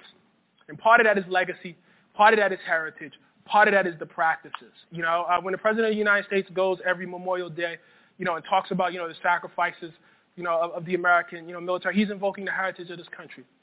When the president of the United States, you know, talks about Abraham Lincoln when he goes to Springfield as he did to, to uh, you know, inaugurate his campaign, you know, he's invoking heritage. This is heritage too, man. This is why heritage ain't just the thing that, that, that flatters you. And so I think, you know, like like uh, those of us, you know, who, you know, um, you know, admire, you know, the president, who respect the president, who think, you know, the president is, uh, you know, just, you know, carrying quite a bit, still have a responsibility to, to critique that. Um, and so, like, as much as I, you know, admire that philosophy, you know, and as much as um, I very much grew up on that philosophy, I'm a product of that philosophy. As a policy, because black people are human, because black people are part of the country, um, I just, you know, I, I don't know how that works as, as, as a national policy, you know, of, of self-liberation. You know, we, um, we're part of this. We're part of this. You know, uh, we, we, we were ripped off. That, that, you know, is the immediate reason for why, you know, we're in this condition. And as hard as the answer, you know, might be to, you know, affect, and, you know, given the fact that the answer might not and probably won't be affected in our lifetime, in our kids' lifetime, maybe not even in our grandkids' lifetime, um, that does not, you know, uh, forego us, you know, give us the right to, to, to look away. I mean, one of the things, I'm sorry, I get going on this a little bit, but one of the things, and I'll, I'll cut it off after this. I'm sorry for this long, lengthy answer. But one of the things I think about is if we look at the black community today, right, and again, you know, it's starting from the premise of, of humanism, and you say, well, part of the problem is we have not taken, you know, we have not done all that we can do. And we haven't, you know, been, you know, twice. We, you know, we, we've fallen down on the job. We've done X, Y, and Z. Well, if you accept that we, you know, we are as human as other previous generations, then, well, man, you got to look back to the 1960s and the civil rights movement when they were executing black people uh, in Mississippi, in Alabama. Did that generation not do as much as it was supposed to do? Is that a critique that we would make of them? When we look at the era of, of, of political leadership in black people during the Red Summers, during the era of lynching at the turn of the century, and say, you know what, those people were, were too lazy. They could have done more. When we look at enslaved black people in the 1830s and the 1840s and say, why didn't you fight harder? You know, why didn't you rebel? Why didn't you go? If you had rebelled, we wouldn't have end up, ended up in there. Had you been superhuman, had you been twice as good, you could have overthrown slavery on your own through your sheer will. We would never do that. That'd be totally, totally disrespectful. And so my argument is that, you know, we should show the same respect that we show uh, for ancestors, for the community that came before us, for our young people. That they deserve that, that exact, you know, the same respect. And so I, I just think, um, I think that idea has to be interrogated and has to be critiqued, even being sympathetic the way it comes from.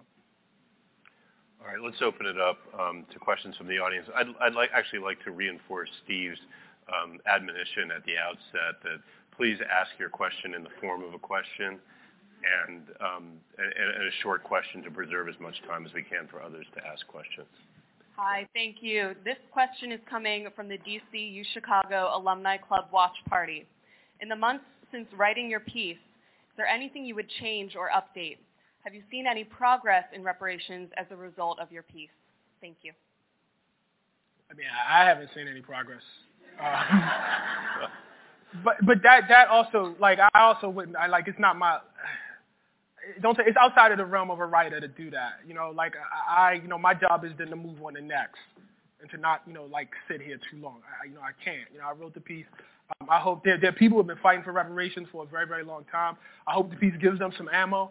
You know, there, there are activists who've been dealing with this for a very, very long time. I hope it gives them some ammo, you know, to go out and, you know, uh, uh, do what needs to be done. Um, but as a writer, I, you know, I, I, you know, I, I sort of have to have to keep going, you know, and, and you know, other lines you know, down the question. There's not much about the piece I would change. The hope is that you know, in, in you know, the reporting that I do going forward, it, you know, it enhances, you know, it asks other questions that are that are related, you know, to to that piece. Next question.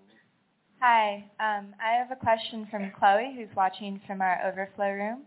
You talk about reparations being the full acceptance of our collective biography and its consequences. What steps do you imagine co- our country taking to achieve this? What can we do to move in this direction? Well, I, I don't, you know, I think the, the first big thing is I in the piece, and people, they hate the small, most basic answers. Um, you can urge whatever congressional district you can you live in. Um, uh, John Conyers introduces H.R. 40, uh, which is a bill to study uh, reparations and, oh, I'm sorry, to study the effects of enslavement and its subsequent legacy on African Americans and assess this question of whether black people deserve reparations. You can urge your congressman to support H.R. 40. Uh, and this is, you know, um, not a small thing. This is not a small thing at all. Um, an accounting has to be made. A study has to be made. This is exactly the way that the struggle for Japanese American reparations went uh, for internment. There was a study. there was an assessment made of the damage. Uh, and then, you know, uh, Ronald Reagan, the white man, the symbolic white man, signed a bill. You know, it gave, you know, uh, re- reparations to to, uh, Jap- to Japanese Americans who were interned. I think the exact same political process needs to happen to other, you know, for other people. There are people, you know, also, you know, who are in the activist community, uh, for example, with the group N'COBRA, you know, who uh, uh, have been pushing a more internationalist, you know, approach. Um, and that, that really is, you know, their vein. I, you know, I think you can look, you know, look up at some of the activists, for example, N'COBRA, who've been pursuing this for years and look at what strategies they're, they're pursuing. You know what I mean? You can support that. Um, so I think there are a range of things. The basic recommendation I get, you know, is to immediately get behind HR 40. Um, but I wouldn't be contained to that. I wouldn't be restrained with that. Thank you. Uh, I'd like to know, ideally, what reparations would look like to you uh, if you had complete control over it, uh, whether it's cash or policy, education reform, and then what the impact of that would be 10, 20, 50 years down the road. Well, if I had complete control over it, it wouldn't really be reparations. That's part of the problem. I mean, I um, I, I think people imagine reparations happening in the current political system as it is today. So, you know, one of the discussions we give, you know, we'll say, you know, there was a check cut right now to, you know, black people for, I don't know, $50,000 a piece, whatever you're going to say. You know, what, what would that effect, you know, be right now? But see, you, you have to envision, you have to understand what, how America thinks about racism and black people right now, right? And the predominant idea is pretty much pull your, you know, we, you know, that was in the past, that was a long time ago, right? Um, a world in which HR 40 gets to the House floor, a world in which you know there's a you know a partnership for HR 40 you know in the Senate, you know, uh, and a world where you know a president actually gets behind that, and you have actual hearings. That is a very very different America. Completely completely different America. It's an America with a totally different perspective on its history. It's a very you know America with a very you know totally different you know uh, perspective on black people. Um, and, and in that world, what would reparations be? You know, that, that so I, I, you know, I see it as a, as a, you know, and, you know, folks may differ with me on this, but I see it as, a, as an essentially democratic process because if that doesn't happen and you just cut a check, we've learned nothing. We've absolutely, we've learned nothing at all. You know, not, nothing will, will actually, you know, necessarily change. But in a world where reparations does happen, I think, you know, what you have is a broad commitment to fix what happened in the past. You know, so that may, you know, take the form of, you know, deliberately, you know, giving somebody a check. You know, I think about Mr. Clyde Ross, and I think, you know, Mr. Ross a check right now, right? Like you can just do that.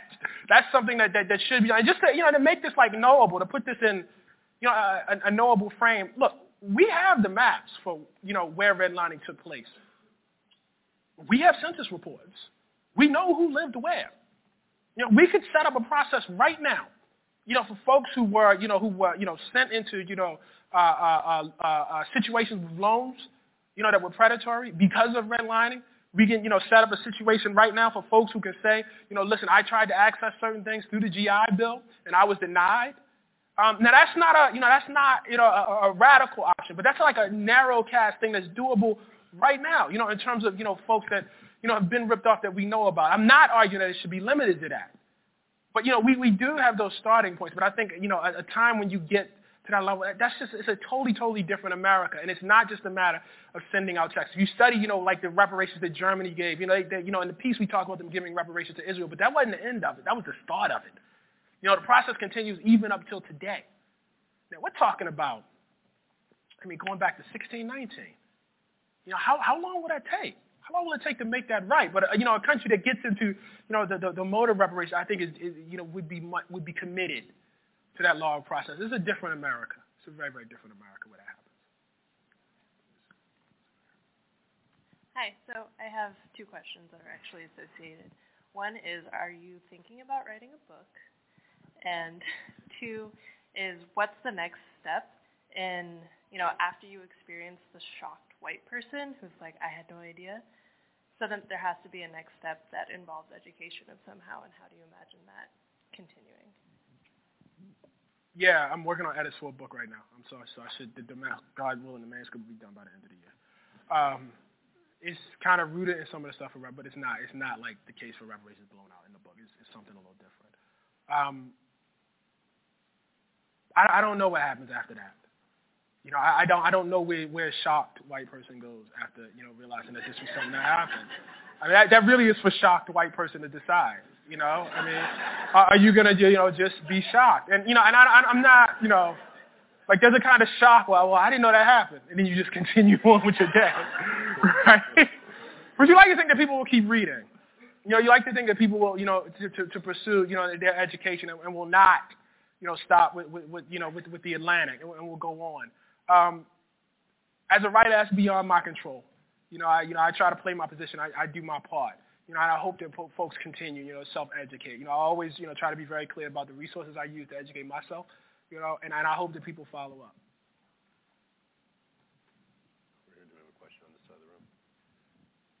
Hi. Um, so there's an advocacy group in Chicago called the Anti-Eviction Campaign that works to repossess. The anti what? The Anti-Eviction Campaign okay. That works to repossess repossess abandoned houses by occupying them. Um, what do you think about this, and do you think this could be incorporated into reparations in any way? Well, this is the first time I'm hearing about it, so I'm not really qualified to give an informed opinion, regrettably. Um, yeah, I try to keep my feet underneath me, man, when I throw a punch. So, I, you know, I don't want to, you know, get out there. That doesn't mean that, you know, what they're doing is, you know, unjust or just or anything like that. It's just that I just don't know. I just don't know. Hey, um, um, so I currently read essays for college seniors at Martin Luther King High School, and it's 92% black but it's a very high achieving uh, high school, and so all the seniors are going to colleges with. And it's a very high achieving, yeah. not but. um, uh, and a lot of the students are going to very uh, prestigious universities with low black populations. And what do you have a word for the class of 2014 yeah. as to how to take black culture, mm-hmm. pop culture to the university campus? Yeah, I have I have great advice for them, and the advice is apply to Howard University. that, that's my advice, and and um, I you know I'm not I'm not you know being flip here. Here's what I'll say. Uh, my advice is to apply to Howard University and then go to those elite schools for grad school. Um, that, that's my advice, and and here's here's why I say that. Um, I, I, it's impossible for me to imagine writing the case for reparations with, without having gone to a historically black school um, and Howard in particular, but I, you know, I would I would spread that out to HBCUs in general. The, the, the thing that HBCUs offer, and this happens because I, you know, I'll come to talk to at a school like this. I, you know, I'll be up at, at Cornell where I was, uh, you know, a few months ago, and um, a young lady said to me, she said, um, "How how am I supposed to deal with you know the fact that you know people say I'm only here because of affirmative action?" You know, and I, and I answered the question, but you know, the other thing I said is, listen, like that has never, by the time that was my experience, I had gotten to the Atlantic. I was like, I was thoroughly formed. Um, I, I never had that as a question in my head at all. You know, uh, that, you know, I had gotten here because out of some, you know, sort of thing that somebody had done. Um, not that you should feel that way to begin with, but what I'm saying is I was never, that's a tough thing to face at 18. That's a hard thing for somebody to put on you at 18 when you're still trying, trying to find yourself. Um, historically, black schools give African American students a chance to sit back and assess themselves and, and, and confront their tradition in a um, semi-private space. It's not totally private space, but in a, in a semi-private space. And that just allows for a range of debate and dialogue that, you know, is, is just beyond, you know, anything that, that, you know, I experienced after I left. Yeah, it's one thing um, to have to confront your history, you know, say here, you know, in, in, in mixed company, which is great. Um, but sometimes we get defensive. You know, we feel the need to defend ourselves against other people. Or the professor, you know, who may not, you know, be black says something. And you feel this need to defend yourself. And at Howard, that was like totally off the table. You know, it freed people up to say, you know, the things that, you know, you really, really need to say. You know, to talk, to talk seriously. Yeah, one of the things I think about, and I, will just tell this story really quickly. You know, I, those of us who, who you know, came um, to Howard, you know, were heavily influenced by Malcolm X, heavily influenced by black nationalism. You know, I felt this, you know, real, real need um, to, you know, make ourselves human. And the way to make ourselves human was to prove that we had, you know, built things as advanced and as beautiful and as great as anything that white people had built. Um, and that sent us on a chase for heroes. And one of the you know people that I, I think about was there's this woman uh, who's you know a, a, you know brilliant military strategist, Queen Nzinga, uh, what is you know now now the Congo today. And there's a you know famous story that I remember reading about. And she's going in to negotiate with the Dutch who are trying to you know take from her, and they they want to disrespect her. So what they do is they don't give her a chair, right? And she immediately orders one of her servants to you know sit down and basically get on all fours, and she uses this woman um, as, as a stool. And this story is told, and, and it's true, to show, you know, like, like the craftiness of Nzinga about how she wouldn't be disrespected. And I read about that, you know, and it you know, made me like, you know, feel really proud and everything. You go out there and say, yeah, you know, we got brilliant people too. And you go someplace like Howard, right? And that's cool, you know. But like the need to assess, to uh, assert your self-esteem is not the same. You don't really need it because everybody around you is black. It's clear. You know, brilliance of black people is right there. There's no, you know, real argument about that. And then, man, we got to breaking that story down and we got to thinking about like what enslavement actually was and how it was actually the loss of your body and how like if you, you know, really, you know, get on a human level and you want to understand your condition as the descendant of slaves, you have much more in common with the woman who was used as a chair than you do with Queen and Nzinga. And that was like a, like a, like a profound moment for me. You know, it was like a deep, you know, sort of, sort of realization that I could not have made, you know, w- within, you know, frankly, a, a white space um, the, the, the opportunity to interrogate that and to interrogate yourself and to subject yourself to the harshest possible rigor. You know, and then at the end of it, you know, come out feeling like, like, like you're all right. You know, I, Saul Bellow had written this thing at the time that just greatly, greatly disturbed me. He wrote, um, you know, assessing, you know, black diaspora. Who is the Tolstoy of the Zulus? I went on this time, I got to find the Tolstoy of the Zulus. Who is the Tolstoy? There must be a Tolstoy of the Zulus, right? And, you know, just doing, you know, this reading at Howard, I came across this brilliant Ralph Wiley essay. And Ralph Wiley replies and says, I mean, just, this was like the most liberating thing I'd ever read. He says, Tolstoy is the Tolstoy of the Zulus. And I thought, damn. wow.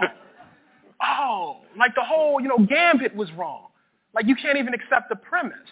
That, you know, sort of realization, that sort of interrogation for me, you know, for what I need was only possible you know, in a black face. So I think, regrettably, you know, you know, this is no disrespect to you know elite institutions. Um, I think though, for, for black people, uh, it's essential at that young age to, to have that room to interrogate yourself. You know, to look at yourself, and then after that, you can go out and see the world. You know, the world's going to be majority white anyway. You got plenty of time. You got plenty of time to go to Yale, Harvard, Princeton. You got, you got plenty of time for that. You know, but at that, that crucial point, I'm, I'm a big believer in HBCUs. I'm going through this with my son right now. Yeah. Um, you touched on this in your piece and in your talk right now that essentially when people hear reparations, the immediate snap judgment is a check being mailed out to black people, essentially. Mm-hmm. And when you actually read your piece, it's clear that what you're asking for when you, when you make your case for reparations, for you reparations is a reckoning. It's much broader than that check. And yet, your I know piece, a check is part of it. I, I always oh, oh, oh, a check is part of it. Right. But yet your piece is named the case for reparations, that very starkly. Was there ever any hesitation or ambivalence before the piece was published about putting that title on the front of it, and that it might turn away people who would otherwise be more willing to even engage the argument? I don't think so.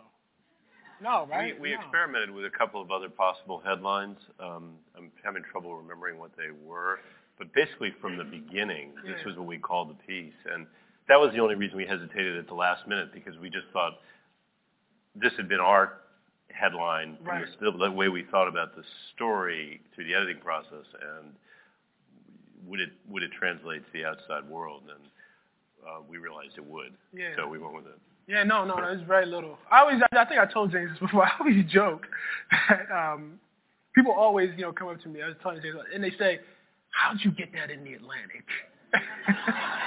like black people, they always come up to me, and I, I always joke that I, I want to say, well, you know, I had to tell them white folks we had to do X, Y, and Z, and they wasn't hearing me, and then we did this and that. but that's so not what happened. It's is not, you know, that's just, that's the, not the what truth is I was on vacation.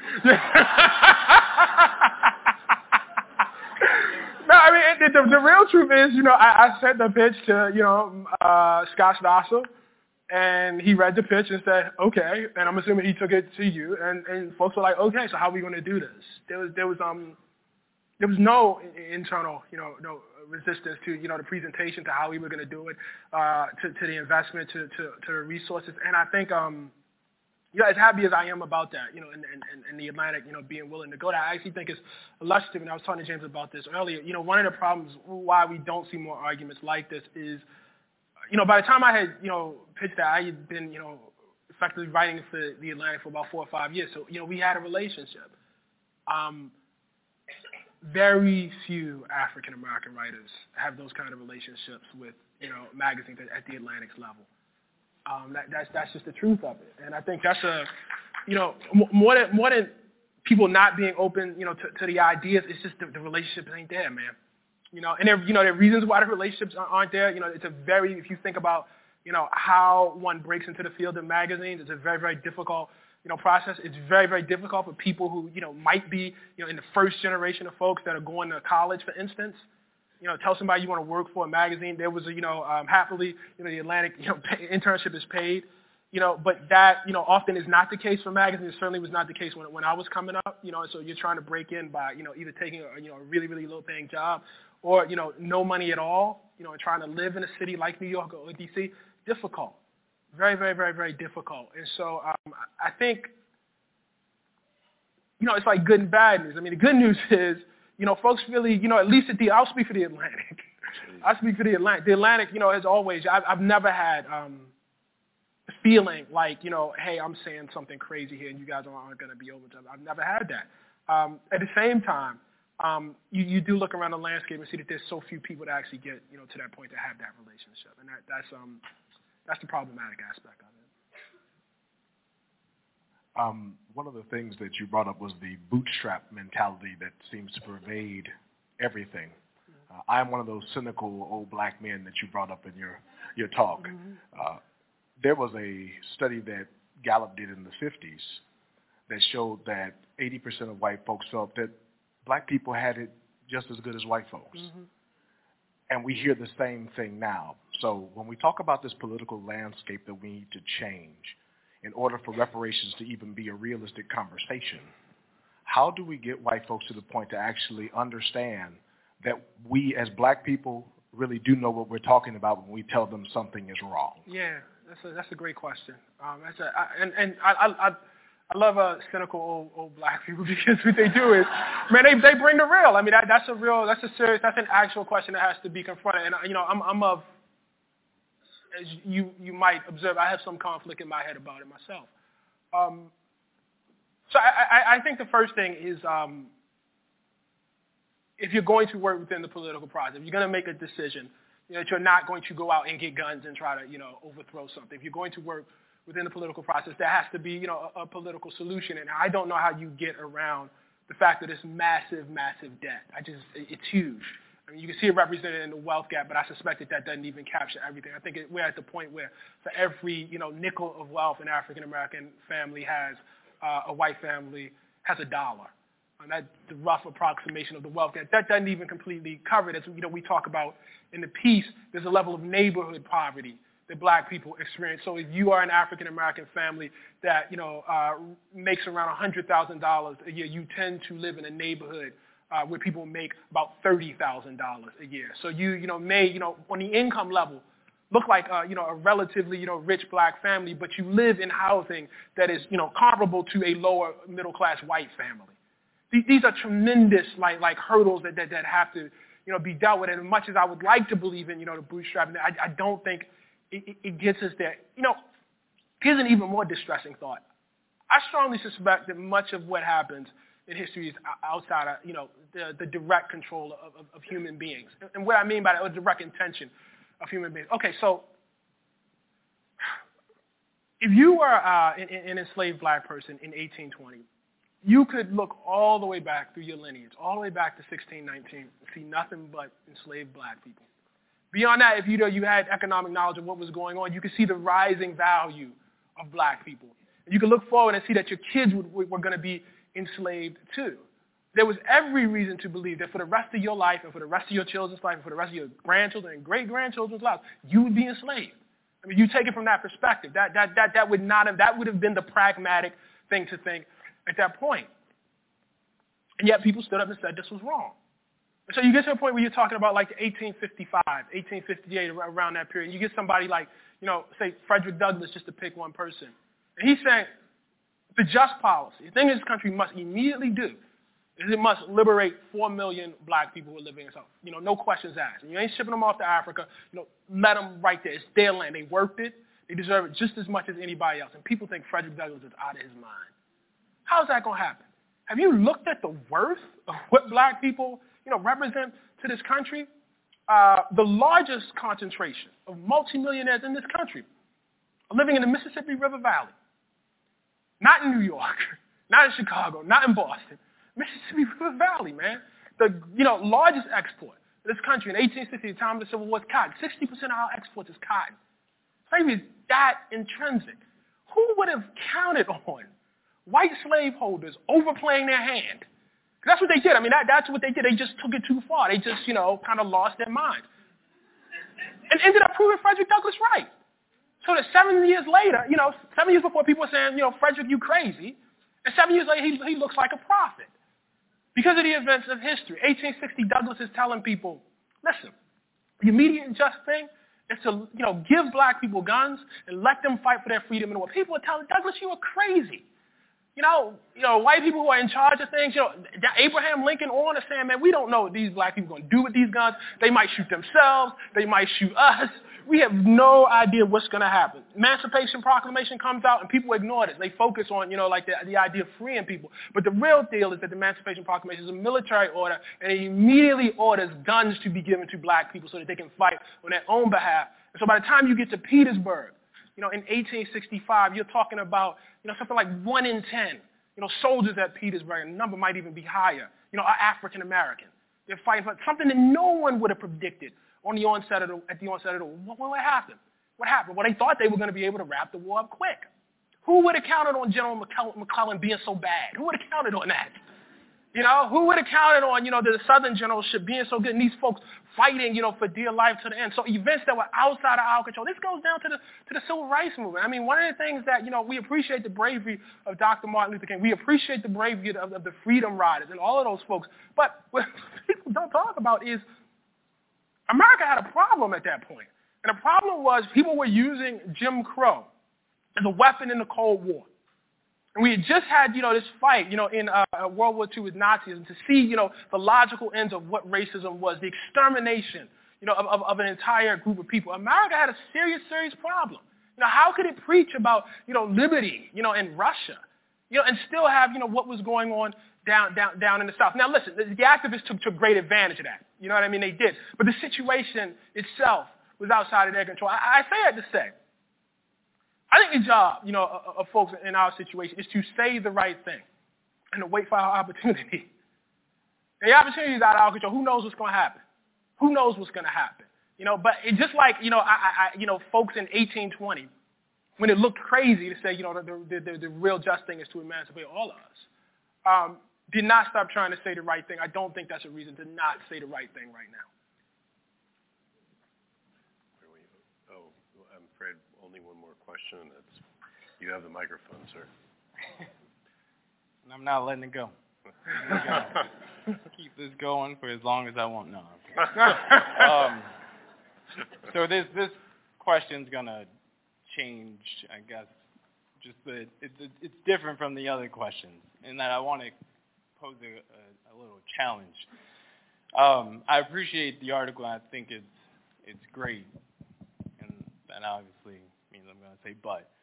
But one thing that I had I had trouble with is just the the place that Native Americans don't occupy in it. And I know that you say academics. I'm not necessarily an academic, but you say there's a tendency to overcomplicate things, and I think I don't want to do that, but I think it's an important thing to think about when we're talking about land.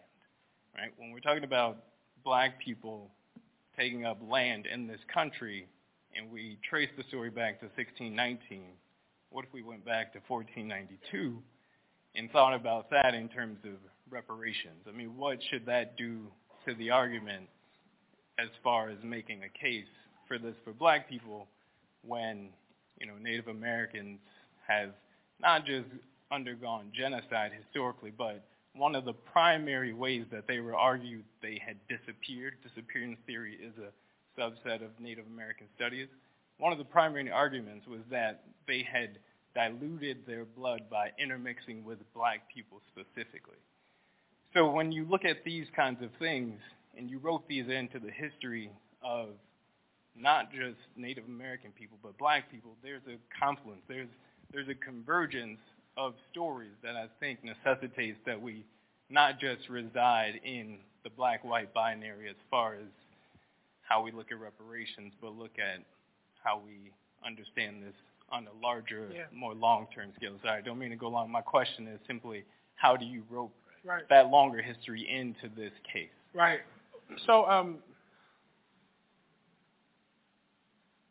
you know, this is the case for reparations. I hope it's not the last article on reparations. You know, it shouldn't be the last word. Um,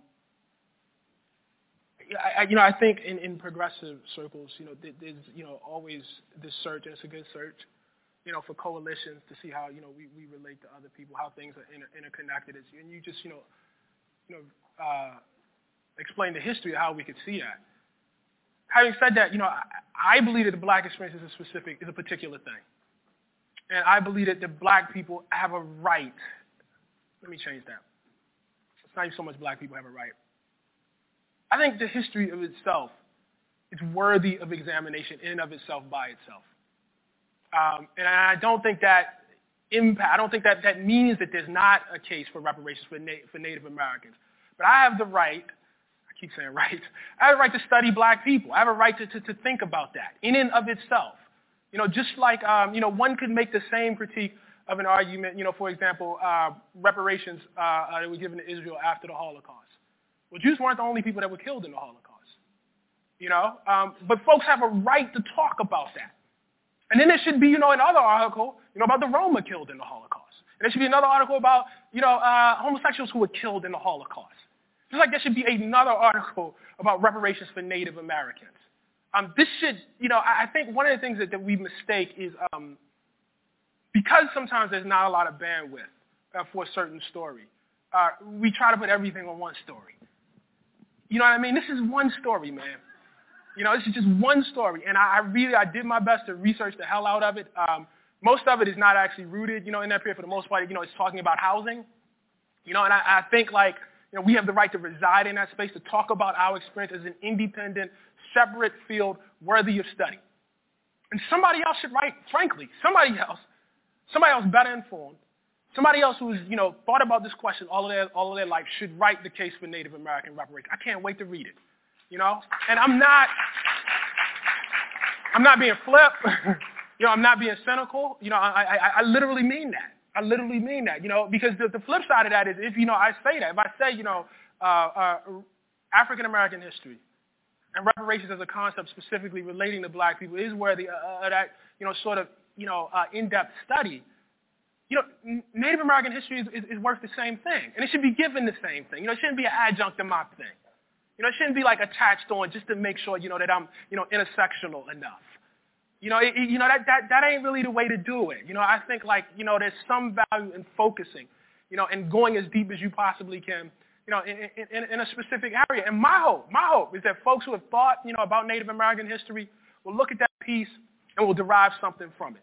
Just like, you know, um, when I, you know, went to do my research, you know, on reparations, you know, given to Israel, I was able to see certain things about reparations in terms of black. Just when I did, you know, the research, you know, was, you know, behind it in terms of reparations given to Japanese, I was able to see certain things and borrow it from that. You know, so, so my hope is that, you know, this will not be the end of the argument. It shouldn't be. This should not be the end. You know, folks should look at that, and then they should go and do that, that, that, that same amount of research. Um, so that's it. All right. We, thank you. Thanks, Ta-Nehisi, very much. Thank you. Please join me in a warm round of applause for Ta-Nehisi Coates, for James Bennet. Thank you so much for that conversation. I know it's coming to a close, but I hope tonight's further the conversation, not just concluded it. Join me in thanking as well our partners tonight, uh, the Center for the Study of Race, Politics, and Culture, the Office of Multicultural Student Affairs, International House, and the Global Voices Series, and the National Public Housing Museum. Thank you all so much for being here. We hope to see you back here very soon for another IOP event. Thanks again.